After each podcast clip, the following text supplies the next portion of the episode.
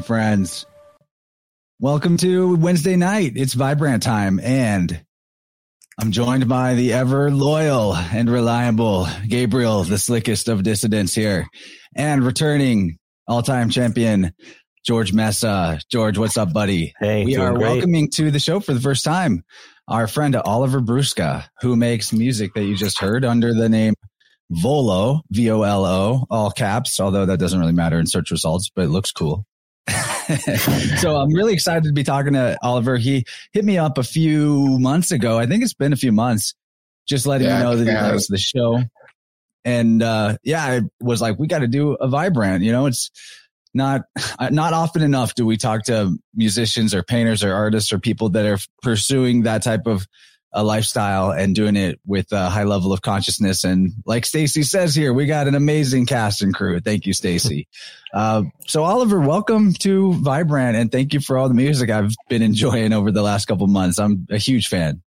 Thanks, man. Yeah, I totally appreciate it. And um, yeah, I've really connected with your podcast a lot. And um, I've gone through different flows of just getting into different webs and communities. And for some reason, this one has really been super resonant. So yeah, I'm glad you're feeling the connection to the music and I'm stoked to be here. Yeah, guys. Uh, George, what are your thoughts? I know that you're a definitely a music guy. Oh yeah. Well, I love the variety. First of all, especially in the genre that you're in, there tends to be a lot of you know, a lot of repetitive nature, kind of lazy stuff. Your stuff ain't lazy at all, and the production's great. And um, you know, the the different instruments that you bring from different continents, and um, even when you have vocals, I, I think it it's really complimentary. It's it's it's well done, man. It's it's coming from a, a great place. I think it's awesome. Yeah, thanks, that. Appreciate that.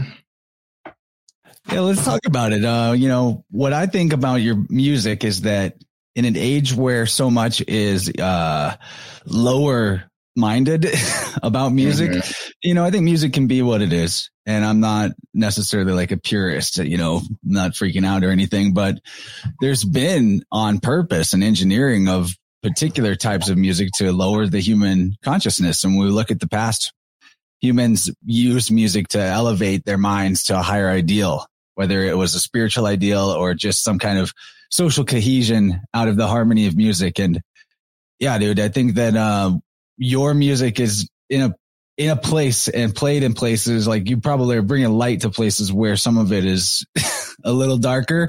You know, like I said, Yeah. not judgmental or anything, but, uh, I appreciate the, the spiritual elevating feel of the production that you do. I'd like to talk about that.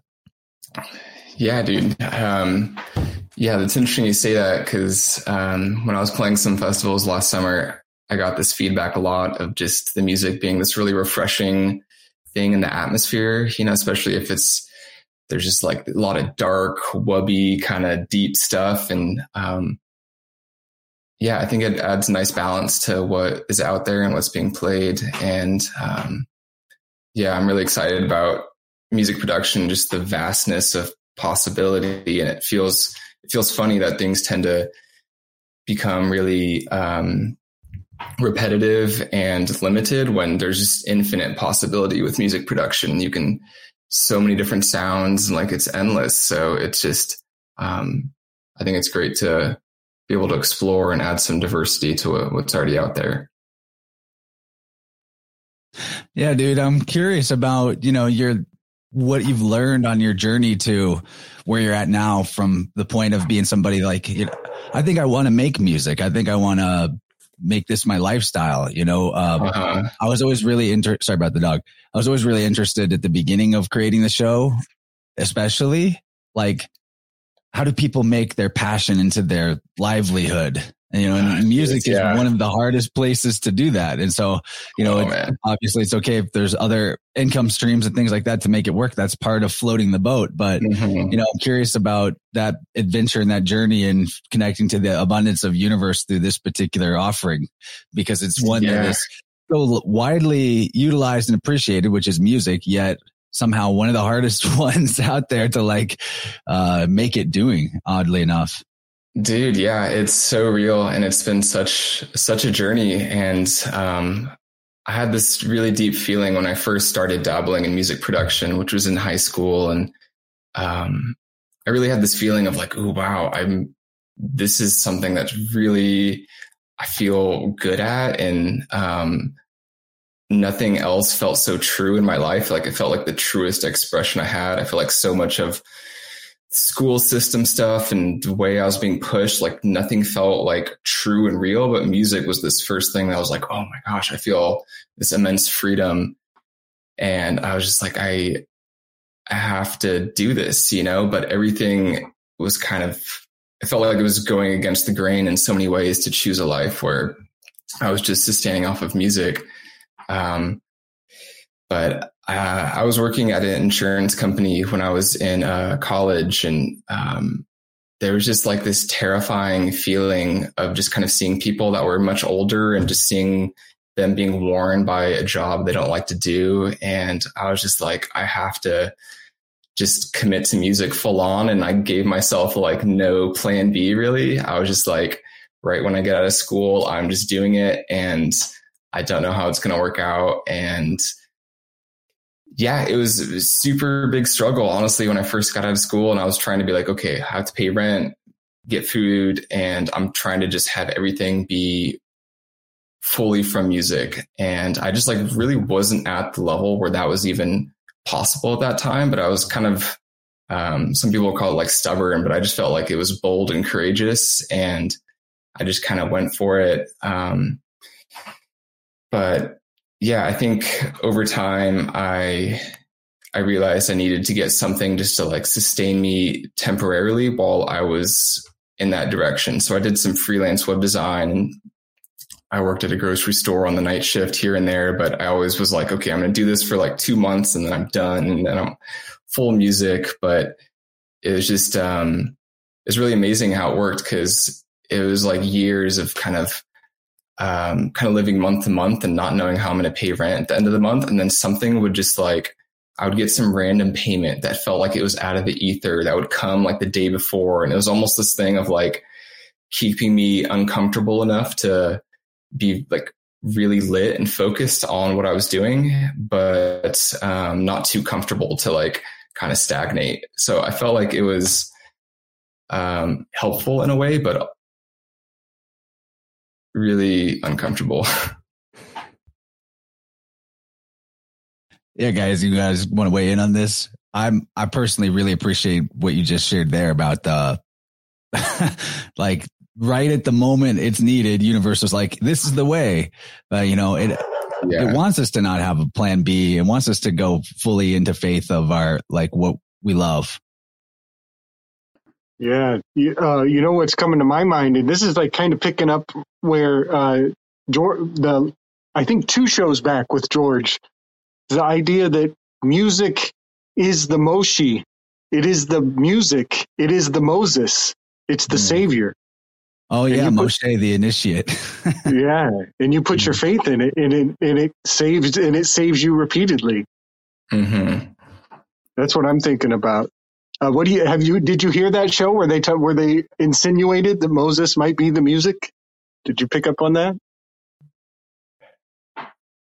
I think that's your insinuation, Gabriel, but I'm cool with oh, it. No, it's still. I think I was pointing out that uh, the word music comes from right. is the same root MSE or MSH as uh, Moses and, exactly. and muses, of course, but like yeah. Mim, Shen, Hey, uh, yeah, like there's something about that. I think I was alluding to like the musical theory being a potentially a um, mosaic remnant in a way, mm-hmm. but I've actually kind of backtracked on that. The more I've continued to, and universe is just putting music stuff in my lap, the more I'm seeing like, okay, maybe this structure and this language of music is for a good reason because of what happens when we go out of order far too far with uh with what music is socially acceptable how that like you know it's a chicken or an egg thing does it cause social degradation or does it reflect social degradation but you know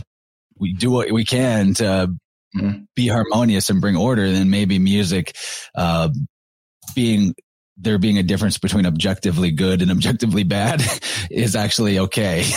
and that being sort of willy nilly and experimental in the chaos too far isn't itself evil, but you know, you that you learn things along the way that and then you get stuff like the Rolling Stones playing sympathy for the devil and people killing each other in the crowd, you know, happening more than once based on one song. And Mick Jagger's like, Oh yeah, people always fight when we play that song.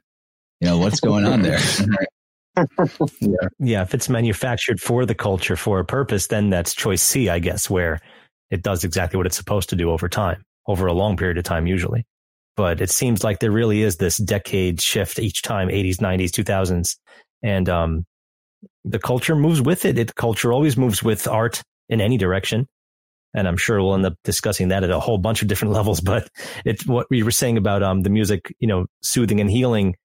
It's, it gives back to you no matter what. Even when I've been injured, I was still able to play at, at whatever level I needed to. It was never in the way unless I mean, I didn't have anything broken, but a bad injury in a finger or a bad back, it never, as soon as the music starts, I'm healed. I'm ready to go. Nothing's going to affect me. And maybe mm-hmm. it'll come back when I'm done playing, but it, you know, it doesn't, music doesn't necessarily give you money, but it gives you all the rewards you could ever want when you're either performing it or listening to it, you know, certain types, of course. So yeah, I, yeah, I agree with that for sure. Yeah, it, it, feels really profound. Sometimes, just recently, I've gotten some messages from a few people. Occasionally, I get these messages that really hit and they're really deep, where somebody's like, um, you know, going through a really dark time in their life, even sharing that they might be like borderline suicidal or just like in that phase. And, you know, they'll say like, Oh, I listened to your music and it gave me like a will to live or a will to survive. And, um, it's like, what is that? That's such a profound thing that, um, you know, just listening to sounds can do. So that's something I'm like, you know, I see a deep healing aspect of music, but just, um, there, there's so much there that can really do something that I think almost nothing else can do. well, one of the things about your act, your music itself, now that I'm thinking about this topic and reflecting on it, and it's hard to describe music verbally, whether or not people yeah. have heard it. So, yeah, I hope people go check out Volo, and maybe we'll play another song at some point in the stream. But there's a consistency I mean, not every song is the same by any means, but there's a consistency in terms of a feeling that I get when I hear your music. Now that I think about it, that almost does have that like epic, uh, hero in the movie at the, the clutch moment scene where it's like, I will survive. I will make yeah. it, you know, like I will transcend whatever it is. Yeah. And there's like that, there is almost like that calling to rise and that's what I meant about elevation in in your uh-huh. music. And so like even that sense of like I don't know how I'm going to make it, but I'm going to keep going. That feeling of maybe even living a little bit uh, miracle to miracle as you were describing at certain points of your journey. That definitely that consciousness does come through in the music, and that could lift somebody out of like a dark place. I mean, it's literally lifting up in the the consciousness of the vibe. So I love that about it. I love that description. That's awesome. Just the clutch moment and and that's uh, if you look through some of my artworks, I've kind of had this theme of um, just like this avatar character, kind of this like epic kind of. It feels almost like um, you know cinematic, bold, courageous like feeling that just feels like I want it to feel like anybody can feel like they're that, you know, and um, so I guess yeah, the way you describe that is something that I've felt really connected to. Yeah, I was actually already queued up to share some of the album art that you've got because I love uh, the choices you make. By the way, is this Izzy Ivy right here? That's totally Izzy Ivy. Yeah, she's a, she's I know a dear her. friend of mine. Oh, cool. Yeah, she's, she's, on the show a long ass time ago. I need. I've nice. been meaning to someday invite her back. Uh, friend of mine bought her tarot that's got her paintings in it. It's not really tarot; it's an oracle deck. Uh-huh, and yeah. I was flipping through it, and I was like, "Oh man, I forgot how Liddy Izzy is." so totally, that's yeah. cool. Like her style is very recognizable. That's cool that you are friends with her. Uh huh. Yeah, I mean, maybe that's even we're talking about too. Is um one of the things that comes out of you doing what you do. Maybe you could speak on this. Is uh, you create opportunities for other people, right? Like I need some album art. I'm going to get an artist you know, how, how has that worked out? Is there other people can rise with you, right? Yeah. I mean, that's been one of my favorite parts about just presenting and releasing music. I follow a lot of artists. Like I'm a huge fan of art and, um, the artwork feels super important to me. Just it's how it's the first thing people see and it's how it's being presented.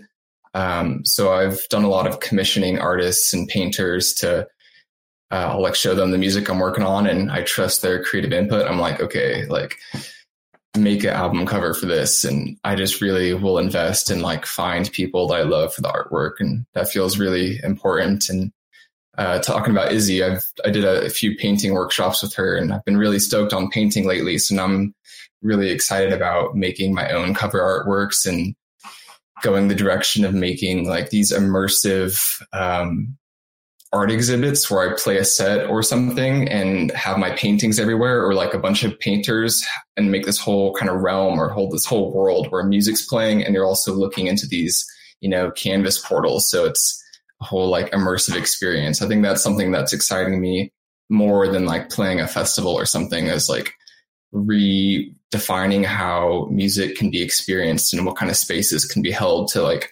experience music where it's not focused only on dancing, but like, you know, immersing into a whole nother world. So that's something I'm pretty excited about and trying to trying to figure out for myself. I see a I see a lion painting behind you. Is that one of your current projects? Yeah, totally. That's a current canvas canvas thing. That's awesome. Do you identify as a Leo? Um, I think my moon sign is Leo, so I guess yeah, there's there's something there, and um, you know, speaking of like, I just feel like that boldness and that like presence uh, of the lion, and then I don't know if you can really see it, but it has like this like radiating like sun energy with all this like abstract stuff around. You might it. have to pull it up for us. yeah, I, I, totally, I totally can. Do you want to? Do you want to see it? It's still yeah, in progress. But, oh yeah. It'll be really appropriate if it's uh, oil, as oil is the anagram for Leo. Uh-huh. Oh yeah. Oh, cool. That's coming out Dang, great. that is awesome. That reminds me of my uh, my biological dad. He's got a freaking huge mane like that. That's awesome. Thanks, man. Yeah, it's it's like I don't really know what I'm doing, I'm a, but I, I'm a I'm a Leo born of Leos. I got Leo mama. Nice. Oh, you're thrice Leo. Thrice, thrice great. I don't know if you heard him say, but it's an oil paint and oil. Thrice great Leo. Yeah. Okay. That's really amazing, by the way. That is quite a good painting. Thanks, dude. Leo is obviously the greatest. I mean, coming as a Leo rising, obviously. George, George, do you have any prominent Leo? No, I'm Aries, Aquarius. That's what's prominent for me. Oh, okay, that's still good. I'll take it. Yeah, I'll take it. I'll take it. but I have a lot of Leos in my. Life. I've had a lot of Leos in my life, and I have a lot of Leos in my my life. Yeah, so plenty of Leo. You know, though, what we, we you were just bringing up that I that brilliant idea for like the art portals with right. your music.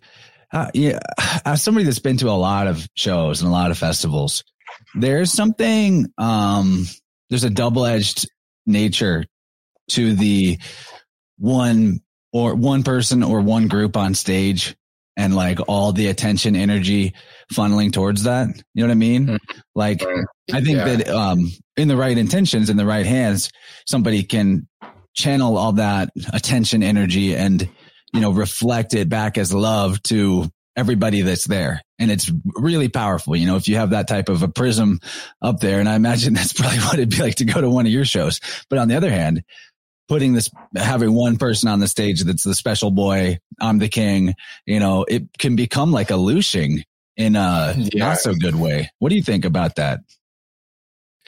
Yeah, it's really interesting to have this direct focus. And um, yeah, I was pretty deep into the world of festivals and I've done a few tours. And a couple years ago, I was playing shows more heavily. And there's so many beautiful, amazing experiences, but a lot of the time eh, something felt off about the whole situation and something didn't feel quite right, you know, and um, it's hard to say what that was. There's a lot of different factors, but you know, a part of me really wants to play a bunch more shows and I have the energy. I want to share the music and art, but just going and straight into the festival culture and scene, I just, I feel like I feel like there's room to create something different. And I think dispersing the attention onto art and allowing people to have their own experience where it's not just this focalized on one thing where they're just like seeing, you know, visuals are cool and um, lighting is cool, but it almost feels kind of like cheap tricks sometimes. And um, yeah, I don't know. There's there's there's more potential. I feel like that could be explored for sure. It's good that you mentioned that it's hard to strike a balance. Oh, what's that, George? Oh, I'm saying I was just saying it's it's great that you mentioned that it's hard to strike a balance between which one you want to be the prominent one because the visual can really take over the art, the, the music, mm-hmm. I should say, and vice versa. You know, like when you go to some of the, you know, what do you want to call fancier new age art, where sometimes it's just one paint stroke, but there's three paragraphs to the right of it to explain that paint stroke. You know, like which mm-hmm. one am I mm-hmm. focused on now, the words or the art? So I I, I know what you mean with that. You got to you got to balance it right. Mm-hmm. I think that we need to be just making more. I think that it, part of it is that the uh, the festival economy is too sort of aggregated into giant. Something about humans are like locusts; they swarm after there's too many there. You know what I mean? And yeah. uh, like music and sky, there's a we were numbered in the hundreds and in the low hundreds, and you know it could be larger than that and still be okay. But an event like that, um, didn't feel like the Lushing situation, you know, the artists mm-hmm. that were on the stage, the stage was like the same level as everybody else because there weren't so many of us that they needed to be elevated. Yeah. And again, like all of that traditional stage thing, main stage is not in itself the problem, but, um, I, I really hope to see, maybe see you at one of those because you can sort of recapture the beautiful aspects of festival culture, but with the, uh, the other attendees being, you know, hip to energy and like positive intention yeah. and uh, healthy healthy beings and like family friendly and all that and not you know because a lot of festivals as much as i love the experience it, many people that are attending would have been just as happy to have an empty field to do drugs in you know what i mean yeah, yeah it, it can feel like that sometimes and i think now i'm I'm just super sensitive to the big festivals and big amounts of people. I don't know how I used to do it before, but I, I love the smaller, intimate uh, festivals. They're really um, more of what I want to be part of, and I'm, I'm really being more selective about like what I'm choosing to be a part of and play, and um, you know, being at places that I vibe with and that I want to be. You know, um, that feels really important to me because I used to just sign up and take whatever offer or whatever opportunity came my way and I would end up in this place where I'm like, I feel like I'm not meant to be here. This feels like, yeah, maybe I'm bringing some light into a place that might need it, but then I also have to take care of myself. And um, that feels really important to kind of keep myself feeling good. But then it's, it's been a balance between like exerting myself, but then not letting myself get um, burnt out or run down or all these things. So that's been a constant balance for me, just with my health and with everything, you know. Yeah, man, you can burn out real easy if you end up saying yes to everything because you feel like you have to. And after, totally. you know, I've been playing live music for 25 years, man, I basically said yes to anything I possibly could, even if it was free. And mm-hmm. of course mm-hmm. you get burnt out, man. You get burnt out fast. And I didn't want to play some of those shows, especially the, type, yeah. the bar type shows, you know, but same idea. yeah. It's, the balance is very hard to, to make. And if you put yourself in a position where you finally can say no when you need to, that's great. You know, it, it that's, yeah. That, that's a good thing. You know what you, you need. can always say no. You can always say, that's what I'm saying. You know, you know what yeah. Uh, you know Owen, Owen Benjamin says that evil is defined by having no boundaries. Mm-hmm. maybe that's not the only thing that evil is, but like that's a really good point that if you have no boundaries, you will wind up like, you know, having to interact with what feels like evil because you never said no to it. Mm-hmm. So, uh, Jenny wants to know what are your thoughts about silent concert social experiences? Uh, this mm. would be mm. like, I've seen this at events before where like, uh, you walk into the disco and the DJ is playing, but there's no, everyone's got headphones, like over the ear headphones. Yeah. Yeah. Um, you ever done any shows like that? I, have never done a silent disco. Um, so I'm not really sure how that translates or how that'd be, but I love the idea of doing a more silent experience. uh, where people can all be in the music. Um, yeah, I wonder how that would change things where everybody's on the headphones and it's all synced up. That would be really, really interesting to see how that just shifts how. Because the whole thing with the show when you're playing music is you creating this whole thing that people are all in together. So I'm curious if people are all in their own headphone zones, if it would have the same effect. I'm not too sure. Yeah, that sounds kind of fascinating to imagine. I've never been to one, but it's I'm already I feel awkward just thinking of like everybody else is dancing to something that that I can't hear. Uh-huh. You know, and like and that it's optional somehow. That's yeah. that's really fascinating to imagine. Right. I, think, I know I sometimes they be... have like a button and it's like there's an A B, you know, you have red light, green light. So there's two different things at once. So you got to see the rhythm to see who's listening to what, you know? Mm-hmm. You kind of like match up with the closest person or something. It's weird. It's definitely crazy. I think the cool potential of that would be if everybody had like really high quality headphones. Because um, I feel a lot of times it shows people just hear. You're not. It depends on the sound system, but you're a lot of times not hearing the depth of texture and layers and everything. Like uh, my, I love listening to music on headphones. It feels like such a different experience because it feels like I'm immersing into a world and like when I make music, it feels like I'm in this atmosphere and I'm like in another world kind of. And um, so people have like really high quality headphones, um, everybody can be immersing that much deeper. And then you don't have to worry about like, oh, if you're in this part of the room, it's kind of like the sound doesn't sound as great because, you know, there's all this acoustics with being in a room and it's kind of hard to be in that sweet spot. So I think sound quality aspect of it is pretty cool. Definitely. Yeah, I see today it's it's got to be so tricky as a producer. I mean, I've never really tried my hand at it, but you know, the question is like, are we making music for listening to in the car or are we mastering this for playing through a phone speaker or like, you know, yeah. what is that, is that a challenge? Uh, yeah, it's totally a challenge. I feel like for me, I just make music for the way I would listen to it. And, um, I mostly work on headphones. Like I've had nice studio monitors and for some reason I love the headphones experience and that definitely has its drawbacks, but um, there's just something about it for me. And yeah, you know, when you play it on phone speakers or a little Bluetooth speaker, you're just like, you're hearing a fraction of the music. But, you know, there's a lot of people that will make music that's kind of more geared towards that or is more simplified, which is totally fine. Um, but I, I just I hope everybody can have the experience of like listening to really deep like textured music on a really nice pair of headphones. I feel like it's just it's a whole different thing, and maybe people haven't totally experienced that and don't know what they're missing. I am not too sure.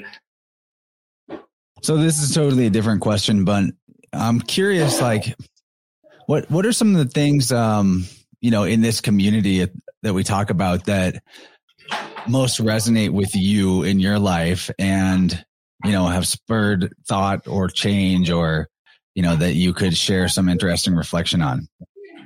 Yeah totally. Um yeah it's hard to like define exactly what it was that really made me feel connected to y'all but i think it's just being aware of the other layers of reality and the esoteric side of things and um, I feel like I portray a lot of lightness in my music and a lot of like uplifting, but I feel like I've been seeing into a lot of the darkness in the world and that's been really present for me. And I feel like not a lot of people I feel like are seeing it the way I do. And I'm like, whoa, like there's a lot going on under the surface. And it's just nice to have people that I feel like understand that and about a year or two ago, I was having these night experiences where I'm like waking up in the middle of the night and um, just having really disturbing stuff. And um, there's not a lot of, I didn't have a lot of community or friends or people to talk to about it that have had similar experiences. And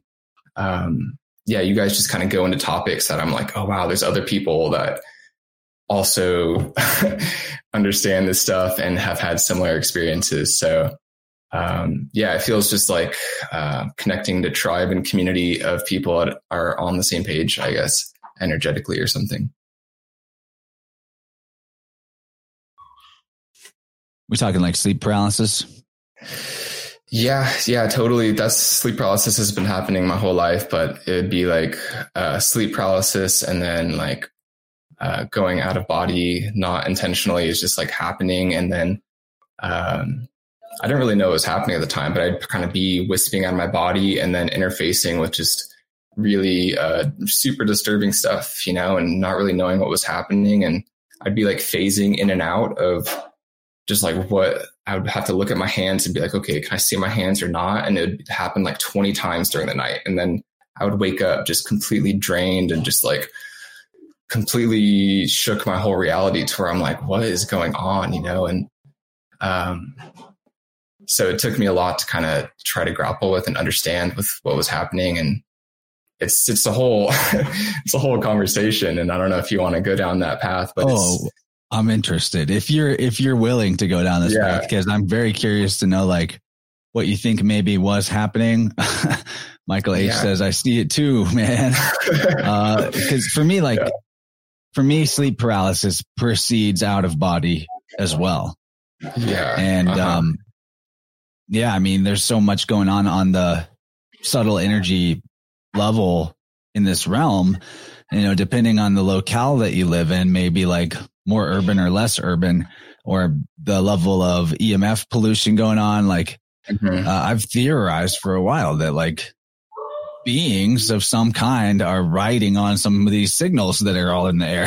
you know what I mean? Yeah. Uh, because I, I see energy itself as consciousness, like whatever form it's in is and whatever container it's in or whatever maybe like field dynamic in terms of its flow or lack mm-hmm. thereof is somewhat determinate of what the like the quality of that consciousness is or that energy is and uh, mm-hmm. obviously a lot of the a lot of the energetic fields and flows that we're immersed in right now are not natural ones and so like some of that could be real disturbing if you're facing it in a in a more direct mind to mind interface. And I'm curious, like what what maybe more we could say about this. This is fascinating. Yeah, totally. I think um, I'm still like it just feels so hard to comprehend, and I've been really trying to do research and find other people that have had similar experiences. And I was like deep into looking at the astral projection Reddit and um, I've had sleep oh, paralysis. Yeah, I'd be concerned about the quality of information from anything. Yeah, totally. And thought, yeah. And I'm like, how do I, I just, I wish I had somebody that was like this old wise person that was like, Ooh, yeah, you, you're having these things. Let me teach you. But I just feel like I have no one to guide me, you know, and I'm just going and I'm being like thrown into water and trying to learn how to swim in this other realm. And, um, you get to yeah, be your own just, teacher though. There's like, uh, there's a strength in that too, though. Totally. And you know what I've taken from the experience so far is it feels like it's felt like a sort of Jedi training in a way because I'm uh, like when I was waking up out of body and it felt like there was these kind of darker entities that were um, kind of instilling fear in me. And it was very obvious and apparent that they were like manipulating my thoughts and getting me to give into fear. And so it was this training where I would wake up and I'm kind of tired, you know, and kind of out of it. And so I don't have like the, the full strength to kind of like hold my ground, I guess. And I would have to just like drop in and be like, okay, I'm not afraid. And just, I could feel it like manipulating my mind. It was super like very manipulative feeling and very constricting. And so I was ending up getting to the point where I could just like feel this certain feeling that that was happening and then just I would do this kind of creative visualization where I would create like this like sphere around me and I would just like hold my ground and just like not give into fear. And that would just completely shift it. It was like, oh yeah, I have the power over this. Uh, just, but just understanding that there's like this deep manipulation happening. Um, it's like a banishing ritual. Yeah, something like that. And, you know, I feel like I was just intuiting these things as it was happening of like, oh, maybe I should like create this sphere of light around my room and like, um, like, uh, I learned from some people these things you can say, these kind of commands to kind of clear the space. And, um, yeah. they do work, but the thing is, these things have like kept happening. So uh, how do I prevent it from happening? Like, I feel like I can navigate it somewhat when it, I'm in it, but how do I prevent it from happening? And is this something to like explore more deeply? Like, I was wondering if I should maybe like try to astral project so I have more of my like conscious, like I'm doing this on purpose and not being just like thrown into it, I guess. Um, mm-hmm. Yeah, but yeah, know, still, think, still such a mystery to me. I think one of the keys is that term command. You know, mm-hmm. you have to, you know, uh, the the projection of will is uh is kind of essential in those vulnerable moments. You know, the ability to be like, oh yeah, I'm the dreamer. I'm the mm-hmm. one calling the shots, and to, and to yeah. put that into into action, you know, uh, that is crucial. And everybody, you know, my my banishing ritual was similar to what you're describing. You know, I have a, a triplicity of purple rings, and I and so they're like yours. It's like a, a, a circle of safe, protective space. And one uh-huh. thing I'll try to do to like almost distract myself from whatever it was is I'll try to make the three rings move in three different directions. And I can get mm. the first two rings going pretty easily, but it's the third ring at the out exterior that I'm, uh, I'm like, it becomes, it basically just becomes a mental puzzle that distracts me from whatever yeah. it was to mm. try to get the perfect uh, safe space cast and, and uh, moved with my will. Yeah.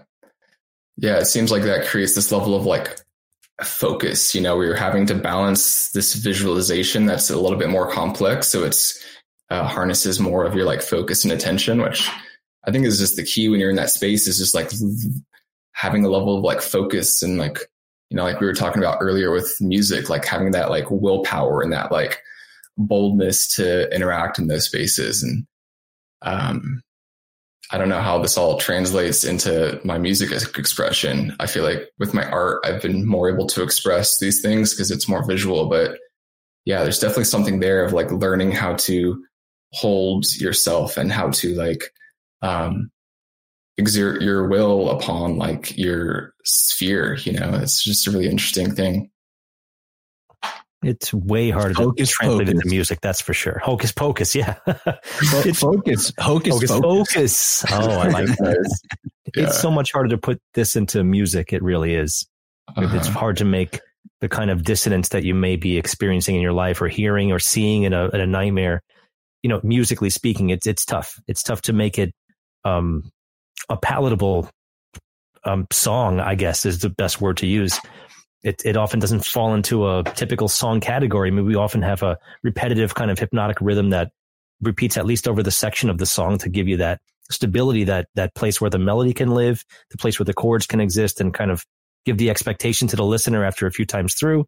This is already beyond what the, what you may be trying to represent. Art is an easier way to kind of place it down. And I agree with that, you know, the way you have to manipulate time mm-hmm. musically automatically puts you in a position where you're, you almost have to do that and you have to prioritize that on top of, you know, whatever kind of emotion you're getting. And it, it's hard. You have to mix major and minor chords. You have to mix all these different sounds. You can't stick to just this one thing. The emotion comes from the collection and it, it's tough. Mm-hmm. It's tough to, because I used to have crazy night terrors. I, I barely slept for years and I was playing a lot of bass overnight. I was kind of got the most practice time in. I was still hanging out mm-hmm. with my mm-hmm. friends till whenever. So I would come home and be like, you know, I don't even know if I'm going to sleep tonight because they were, they were waking me up and I am mm-hmm. the happiest person you've ever met. I'm the luckiest guy I've ever met. I have no reason to have nightmares. I've never even been in a fist fight.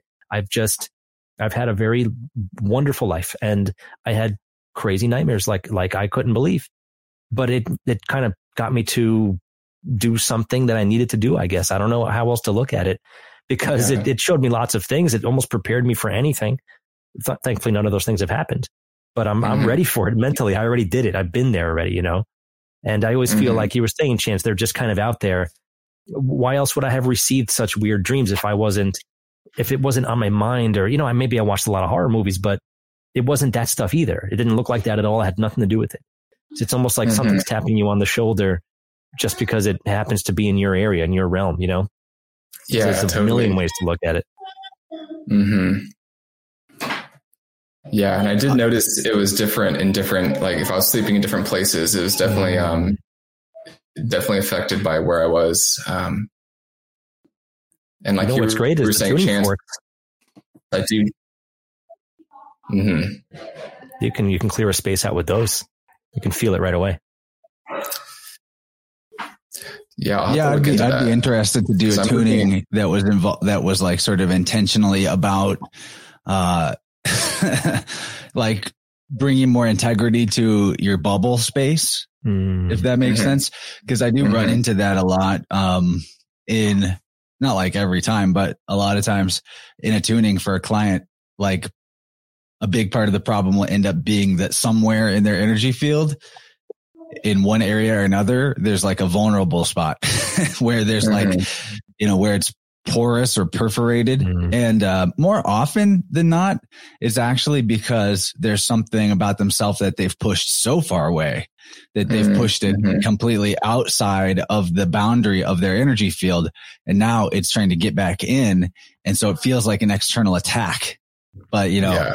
what Gabriel said was the most clutch thing. Uh, like, I am the dreamer. if you uh-huh. yeah. if you can make that assertion, uh, it, you can t- you can actually take that outside of sleep paralysis, outside of lucid dreaming.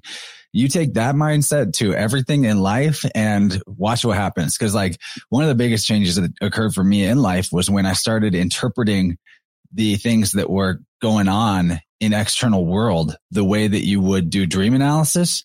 And I was mm-hmm. like, oh my God, it's no different than dreaming. I'm totally we're dreaming yeah. right now. it's hundred percent the same type of, uh, you know, psychic experience. And mm-hmm. another thing that came up that I thought was interesting in regards to the focus was like I had this uh, re- recall while you guys were talking about, you know, the projecting of of uh, protective light and energy. I had this recall of when I was a little kid riding in my parents' car and looking out the window. And whenever I would look out the window and watch, like, you know, watch the fences go by and everything kind of in that blur, mm-hmm. I would mm-hmm. see, I would, there was this like, there was this being that I would see all the mm-hmm. time when I was a little kid. It was sort of like Sonic the Hedgehog but it wasn't uh-huh. Sonic the Hedgehog. But there was like this, there was this being that would run alongside the car, and I would watch it running on. The, Gabe, you saw this guy too? Yeah, it was me. I would put, I would put myself outside of the car, running along, jumping over fences, tumbling, and going on houses. Dude, yeah. So I would see this little guy, and then like I would experiment with my ability to make him do stuff but I couldn't always make him do everything. You know, like you were saying with like spinning the rings one way and another way at the same time, but like the third motion was harder. That like that would practice my ability to focus that visualization. But like, um, why I'm bringing this up about the visualizations at all, uh, other than that, it's funny to remember that is, you know, you were led to this intuitively based on, and maybe you got some advice, it sounds like too, but based on the fact that you were like needing a way to assert your own power and your own bubble. And, mm-hmm. you know, when, when people don't have the visceral experience of like seeing the beings or being in sleep paralysis or like, you know, their third eye isn't super active. Uh, maybe they don't even have much of a capacity to visualize at all. That even in that place, in terms of third eye ability, um, visualizing and intentionally creating fields or barriers or protections or like everything that you do in this space that we call visualization or imagination is a psychic form that has energetic objective existence. And, mm-hmm. uh, so like, you know, you were experiencing on a one to one level of like, I see that over there and I'm making this right here and this, it's all in the same spot. But like, mm-hmm. you know, people can actually do way more than they realize with this power of intentional visualization, even if they're not seeing the beings that might be like attacking or like, you know, I'm not saying that there's external beings attacking. I think a lot of time, I think everything comes back to like our own energy, but it's in the, the way that it's flowing and the dynamics of it. Um, that being said, you know, there are things that that are experientially external. And anyway, after all this long rant, my point is that like you know, people out there listening, do these type of visualizations, create these uh, protective shields energetically. Like, you know, if you feel like you're about to go into, you know, it's not the truth now, but like back in the day where I'm going to the grocery store and I'm not wearing a mask, better, you know, gear up, lock and load, like get myself psyched up. You know, you can do these visualizations of, of barriers and protections and, spe- and charms and like, you know, the whole gamut of possibilities.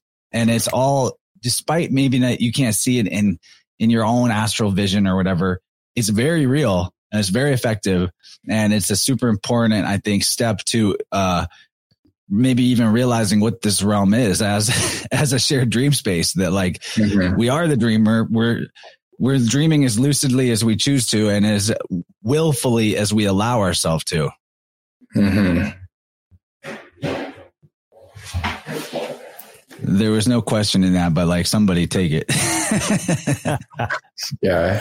Yeah. What that kind of reminds me of is I sort of recent had like um, a psychedelic experience that kind of gave me some more information about just the sphere and surroundings around me. And it was a really kind of difficult experience where I felt like I was just being like pulled into like chaos almost and just kind of like fractaling off. And it didn't feel uh, good, but I felt whenever I did any sort of geometry with my body, it rippled off and changed my whole sphere into a more pleasant environment. So if I, I just was kind of like intuiting these mudras and then it would just, whenever I did it, it would instantly shift my whole sphere and space around me, almost like crystal crystallizing around.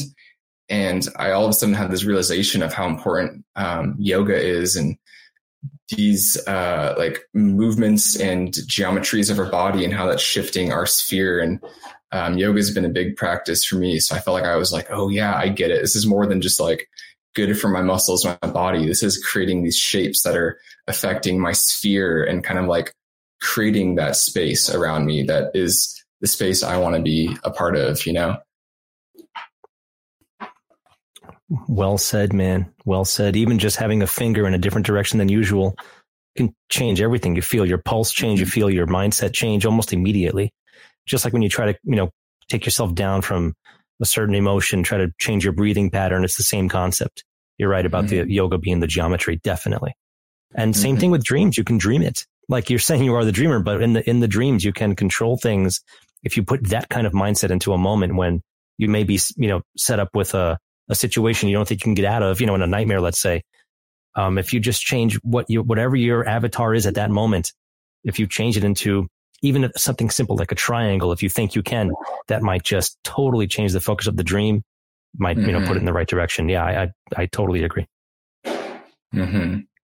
You know, one thing that I wanted to also point out was, uh, George, you're talking about the difficulty of translating these type of dream astral experiences into the musical realm, right. especially because of sort of the chaos of it and the non-structuredness of it. And, um, so I, I heard this story today. I was listening to the n- newest mysterious universe there, like Tuesday members only show. And I, am a huge fan of that show. I've been listening to it for like a decade, but they've been on a, a kick of talking about esoteric music stuff and musical mm-hmm. mind control and music conspiracy and like all kinds of, you know, stuff that we would love. And, uh, they brought up how there is a rare but documented condition where sometimes people that hear certain people that hear a certain like genre or type of music will have seizures and stuff and like blackout or like totally lose consciousness. And, um, so, and then they were t- talking about just how like everybody has some physiological reaction to different kinds of music. Like if the tempo is, is up tempo, the heart rate of the person will get faster. Like even if it's not noticeable to you while you're sitting there, it's actually definitely happening. it's measurably so. Mm-hmm. And so, uh, you know, music is this w- weird container of the consciousness of the person who made the music. And it can be, I think, healthy and helpful for the musician to create music out of what they're struggling with or out of their trauma or out of their hard feelings. And then like, because it's better out than in, you know, that's a, a valid form of expression that can help somebody like integrate. But because now once it's out, you can see it and, you know, now you know what it is and that helps your body adjust and tune itself. But you know, I would be, I would be actually like, I would be a little concerned about the type of, about showing people or listening to the type of music that came out of, you know, uh, sort of demonic attack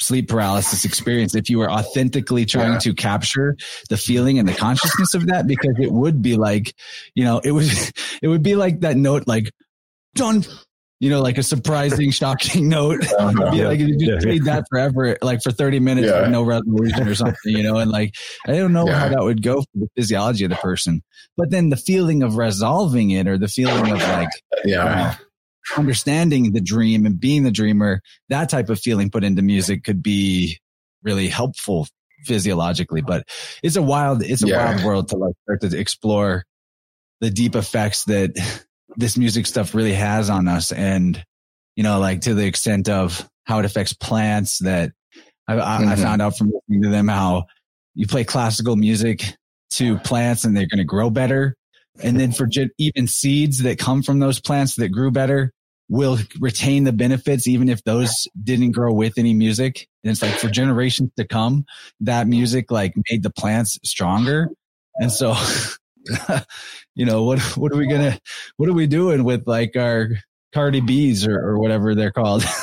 uh-huh. it's, it's, it's a real question, you know, I don't want to like infringe on people's creative expression or creative freedom, but when it comes to like what's being put into the mainstream is not really an expression of creative freedom and it's it's an expression of what the ones that are like funding and and promoting it want to put out there and who they decide to, to give the platform to. So it's like it's a it's a really weird time in human history at this moment because of the wide wide freedom. You know like electronic music has allowed producers to experiment with any possible sounds like imaginable to the human to the human mind. And like that's amazing. And what's there's some of the cr- coolest stuff ever that's come out of that. But then on the other hand like well, the, stuff that is not very helpful to human consciousness it's not very creative anyway you know so i ain't even necessarily my rant on that no that's good that you were talking about um you know that it doesn't get resolved so to speak and that's in my experience anyway with nightmares i often that, that there's no resolution whatsoever. In other words, it's nothing but dissonance if we speak about it musically. And dissonance really does have a major tendency to need to resolve. So maybe you can still represent the dream somehow dissonance wise, but then you can use the music to make that resolution for yourself. Even if you don't realize it, it could be a subconscious, you know, resolution for yourself mm-hmm. to get past whatever it was, hopefully until the next one occurs, of course. But you know, what about everyone else? I mean, my experience really, when I have nightmares, I, I, I there's never a resolution. I wake up usually, and I don't, I don't, I don't the dissonance is just there. Mm-hmm. What's everyone else's experience with that? Do you usually wake up from nightmares, or do you get to resolve them? It's almost like the waking up is the resolution. That's the resolution.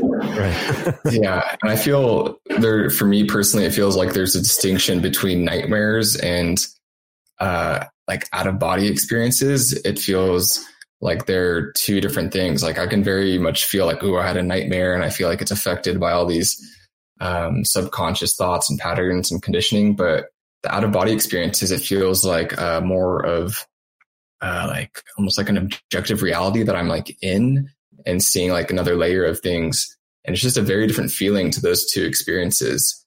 Um, mm but I really I think it's the cool out of body can feel more awake than awake. Totally, yeah, yeah. It's, it's like you can like that's the wildest part about it is that you can in out of body you can see things more clearly, more sharply, you know, better than with your real eyes. But yeah. you know, I have memories of this like seeing the blade, the fan blades in my ceiling up close in hyper ultra HD, you know, better than if I was using my human eyes. And so that's why I fully believe that humans can actually heal from pretty much anything, especially when it comes to issues with like our sense organs, because there's some part of us that can sense and detect all that stuff without the physical thing to begin with. And so I think that that's how all sensing works is it's, we're sensing through whatever capacity this astral or out of body experience is, but then we're sort of in this belief state of uh, embodiedness, like then projecting that into or like splitting the light into the prism of eyes, ears, nose, you know, but it's really this like one primary thing. I think that's what synesthesia is uh an echo of is the one primary like monochord of experience that gets divided into the multiple senses. Mm-hmm. Yeah, totally. And I think the the synesthetic experiences with music is really curious. And some people will describe having like really intense synesthesia, where it can almost be mm-hmm.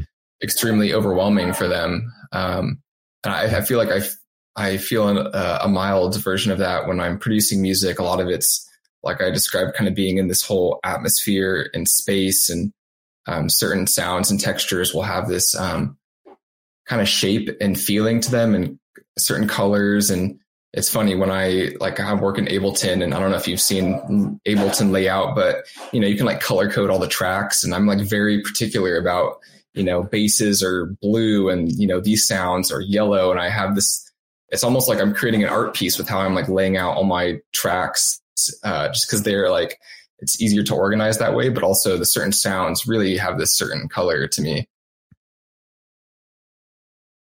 It's cool. A sound, a sound color palette. Yeah. yeah. I had a I had a sweetheart a long time ago. She had uh, synesthesia, and her particular form of it was that uh, she saw all numbers uh, and letters, numbers and letters, as specific colors, hmm. and so ones were always pink, ones and R's were always pink, and like zeros and nines were always this particular green. And she always said that it's not just any pink. They're like all these uniform colors. And I thought that, and that just kind of blew my mind just to imagine what that must be like. And then all the other forms of it. You like wrap your head around just that one. Then you find out that some people get flavor or smell mm, around music yeah. and stuff. Yeah. It seems like it could almost be like really overwhelming and hard to function in certain spaces when you're just taking in almost like too much uh, information to be like, you know, navigating reality. Yeah, it's almost like we created these bodies as a way of filtering and sorting it out. Like there was just this mm-hmm. primal chaos of everything everywhere all at once. And we're like, okay, I need a spacesuit to explore this chaos in. So yeah. that's what this is, you know? Totally. like life support system. Yeah, yeah, I think it's healthy to have like some sensory gating and some filters, um, but then being able to consciously like uh, let the filter down and um, you know make some use of seeing through it. But if we're always just bombarded with all the different things, uh, I don't know how we would necessarily function. No, it's it's exactly like that. Like um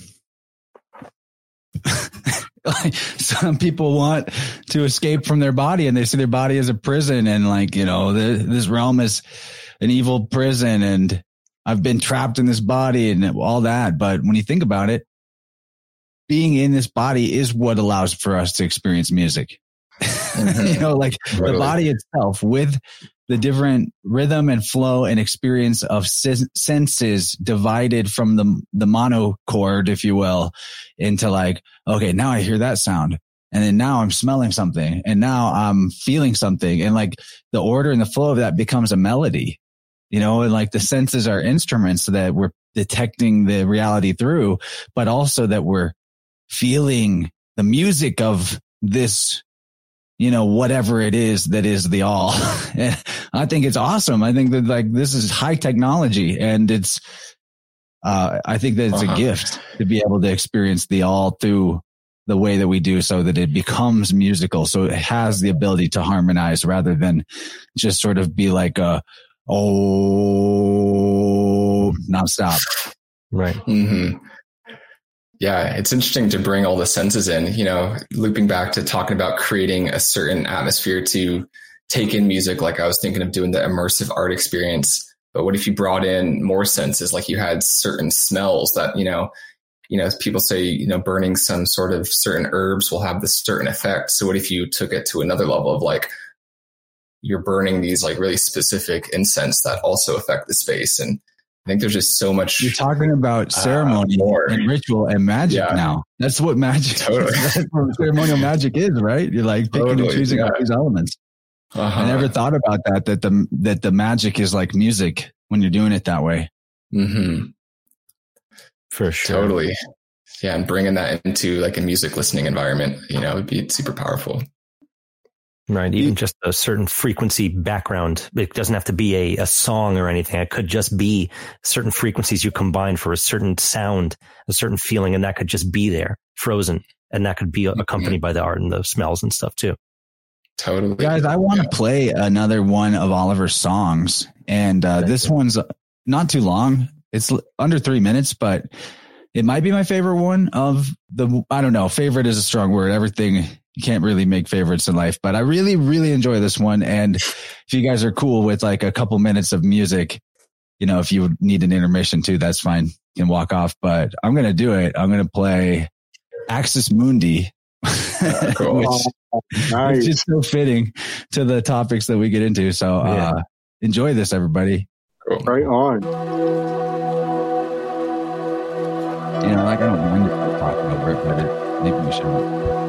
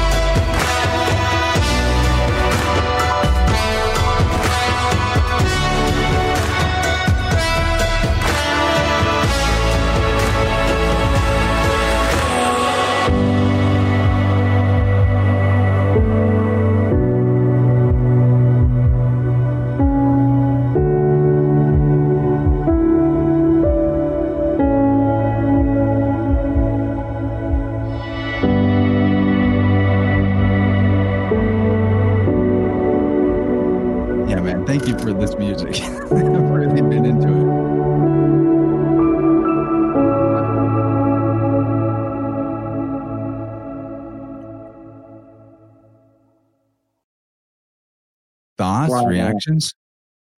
That was epic. that was really fun. Short and sweet, little trombone mm-hmm. action, right? That was sick, man. Yeah, the horns caught me. I like it. It makes my one of my favorite words is ambiance. Hmm. I just love the word ambiance. Mm-hmm. You know, and it's like like we were talking about smell and all the, those other senses. But yeah, it's got great ambiance. Yeah, that's the atmosphere that he was talking about. Right. Yeah, it feels really nice to. Oh, go ahead.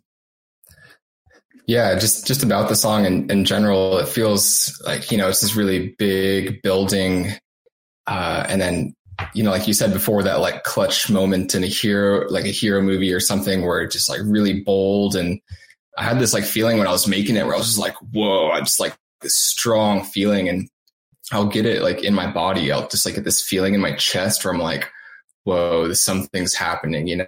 You know, like I gotta just like keep this going. Um, so it's a really visceral experience when I like, I, I can feel like I caught something that feels kind of special. And, um, yeah, I like to drop into the big epic, like moment. But then I really love the end of the song where it just kind of like, like it drops into this like spacious spaciousness. Um, so I, I just love like the contrast. And I think that's something amazing about the music art form is you can create these like really big arcs and just having, you know, something that sounds loud because you have something soft and quiet next to it and just playing with the the medium of something over time is just there's a lot of potential there. You're right. And two notes next to each other, whichever one precedes or comes afterwards, they they really make one note sound different in different contexts. Same, just like you were saying with the uh, mm-hmm. you know the mm-hmm. building of layering and stuff. It's a cool feature of it. But there was good, good, short and sweet, man. Really, you built a lot in that short time. It was great. Mm-hmm. And if you put it in context to the whole album, then you're still riding that wave as you go into more music. It's like nine songs on that album. Uh, uh-huh. particularly though, I feel like that might have been one of the first ones that I gravitated towards just because of the title. You know, like mm-hmm. that Axis Mundi idea. What is that, you know, what does that mean for you?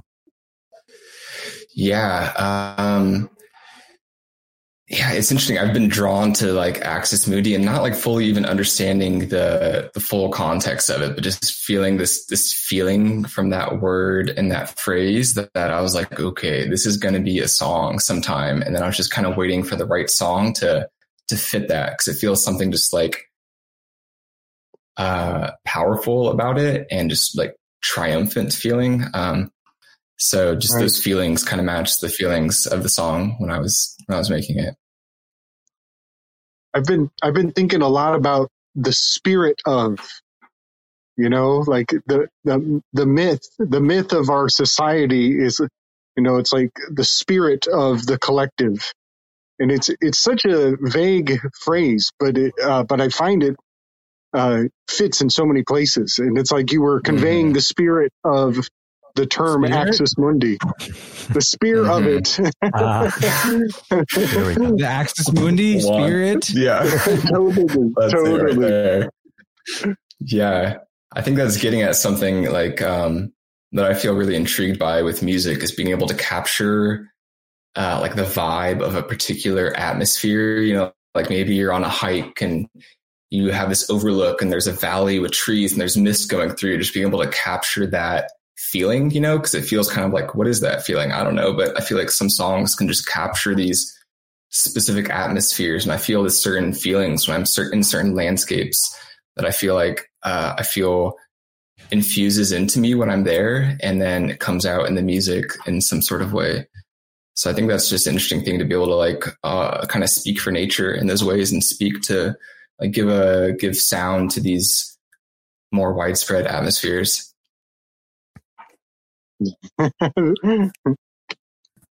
I did break the fourth wall back there. That's That's funny. Brady says, Where or what does your connection to the adventure or the journey come from? To the energy of the hero? Yeah, that's interesting. You know, I feel like it kind of plays a little bit into what we were talking about in the beginning of just uh, just even choosing to do music in the first place has felt like a, uh, just a courageous, bold, heroic act to just follow what felt the most true to me, even though, you know, maybe I wasn't having support from anybody in my close circle and had to just like be the hero of my own situation and just be like, I'm like taking control of my life and I'm doing what feels real and trusting and um, you know, just feeling my own life is this like this movie scene and I'm in this uh like this choice of how I'm like choosing to navigate it and just choosing the like heroic heart led path versus um the other option to that, you know. And so I think I just connected that just through my own life experience and maybe that's why life threw me in that experience of it being not easy so I could like channel that feeling and then emanate it to other people. you know, one thing though I left on the table, you know, speaking about channeling things to other people, it's hard for, uh, you know, those of us with the right intention, or I say right, the positive intention or the um, harmonious intention, maybe is finally the best word I'll settle on. The coherent, mm-hmm. harmonious, mm-hmm. orderly intention. It's hard to imagine the opposite existing, but mm-hmm. in an infinite universe, it must. So, you know, you're like channeling this coherent, harmonious, strengthening, uplifting intention through your music to people but uh, at at festivals, man, uh, and again, it's just like a, a, microcosm of the whole world. So there's both, you know, there's all flavors of vibration there. It is what it is. But uh, I've seen, you know, while in chakras blasted open on plant medicine type states, I've seen intentional like sending of the opposite onto people. You know, uh, like mm-hmm. I have a specific memory of seeing this sort of like it, it was so weird that it was so weird. There was like a, a gang of them. There's like four or five of these dudes. I, I swear there's like a 30,000 person music festival. You know, these guys were wearing like black hooded robes, like literally like cartoon evil sorcerer wizards or something. and they were, uh, it was almost like they were just imperceptible to most people there. Like they had some sort of cloaking mm. spell. I don't even know how to describe it, like a glamour, as they call it in the occult. And they were uh, like cackling and laughing amongst themselves while they would like point at somebody in the crowd. Usually the person that was like seemingly pretty intoxicated or out of it.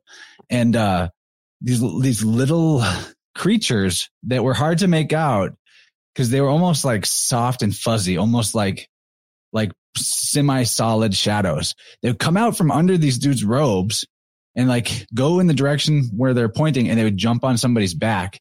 And then that person would, after a little while, start having like a really hard time or like falling over, mm. swaying, mm-hmm. getting angry, or like different things would happen. And then these, these dudes in the robes were like laughing about it. I was really, free. I only observed it for a little while because then I was like, I need to not, I need to get away from this. I was freaked out. Yeah. And I was a lot, lot, lot younger and less experienced. Yeah. Like, uh, you know, if I saw that now, I might just go kick somebody's ass, but yeah, break out the light shields. well, I don't. I, I'll bust this thing out. Yeah. uh, but you know, I bring that up just because you talked about um, your sleep paralysis experiences and things that you encountered in the out of body state and uh, I just don't know enough about the reality of what's possible and what goes on in the wider consciousness universe outside of the limited narrow bandwidth that we've got.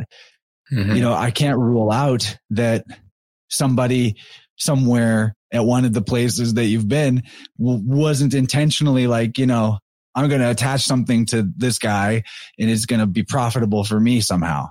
I don't know mm-hmm. the full dynamics of like, you know, looshing and sorcery and all that. So yeah. I don't bring that up to freak you out, but just like, cause you always have the power as the dreamer. And it's like, even everything evil serves God in the end because it only yeah. makes, you know, the good and the orderly shine through stronger as a, an obstacle that strengthens. But, you know, I'm just thinking about all that stuff from your stories and totally. yeah. What you think about this?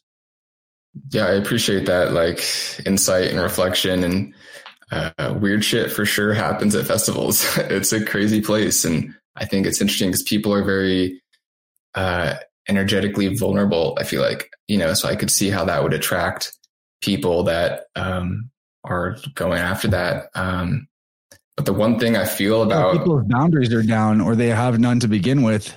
And then yeah. like, that's the perfect opportunity for predatory shit. Totally. Yeah. And, you know, I've also witnessed, you know, a lot of weird stuff happening at festivals and just the whole gamut, like every, you know, amazing, just transcendent experiences. But then also there's, you know, especially the big ones, you know, you just get a wider range of stuff going on. Um, but yeah, who knows all the stuff I've been exposed to, but I think at least when I'm playing, I'm like so in my zone and element that I feel like I'm like, I feel I'm in that energy of the music so hard that that's creating some sort of thing. But yeah, maybe afterwards when I'm like super tired and I don't know. or who knows? Yeah, who knows? And uh, I'm not saying that like you're attached to something or or whatever. But these these these festival realms are very bizarre, and it's like the reality is slipperier slipperier in them because so many people are open chakras uh, in a more psychic experience of reality overall. And totally, I, I feel like you know we should talk off of the show and like just I kind of want to do a tuning with you just as like an exploratory, you know, science for me.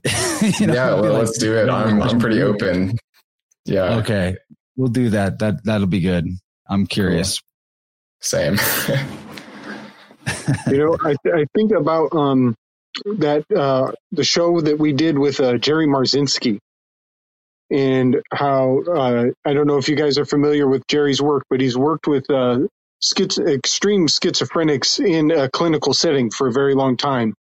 And he's had a lot of success with working with them. Uh, be, but in his case, particularly because he has come to believe that a lot of these people's experience, even though they're individual to the to the client, that they are real, and that by engaging them and treating them as though they're real and even entertaining the presupposition of these spirits that are haunting the people that Jerry has had way more success in giving these people really strong guidance in uh, in fighting the good fight in the unseen world you know there and there's a lineage of psychologists that have done that which yeah. breaks the rules of right. mainstream totally. you know you're not supposed to like the I think like if you worked at a mental hospital, you can get fired if you try to help the patients there deal with their voices as if they were real voices or like exactly. you know,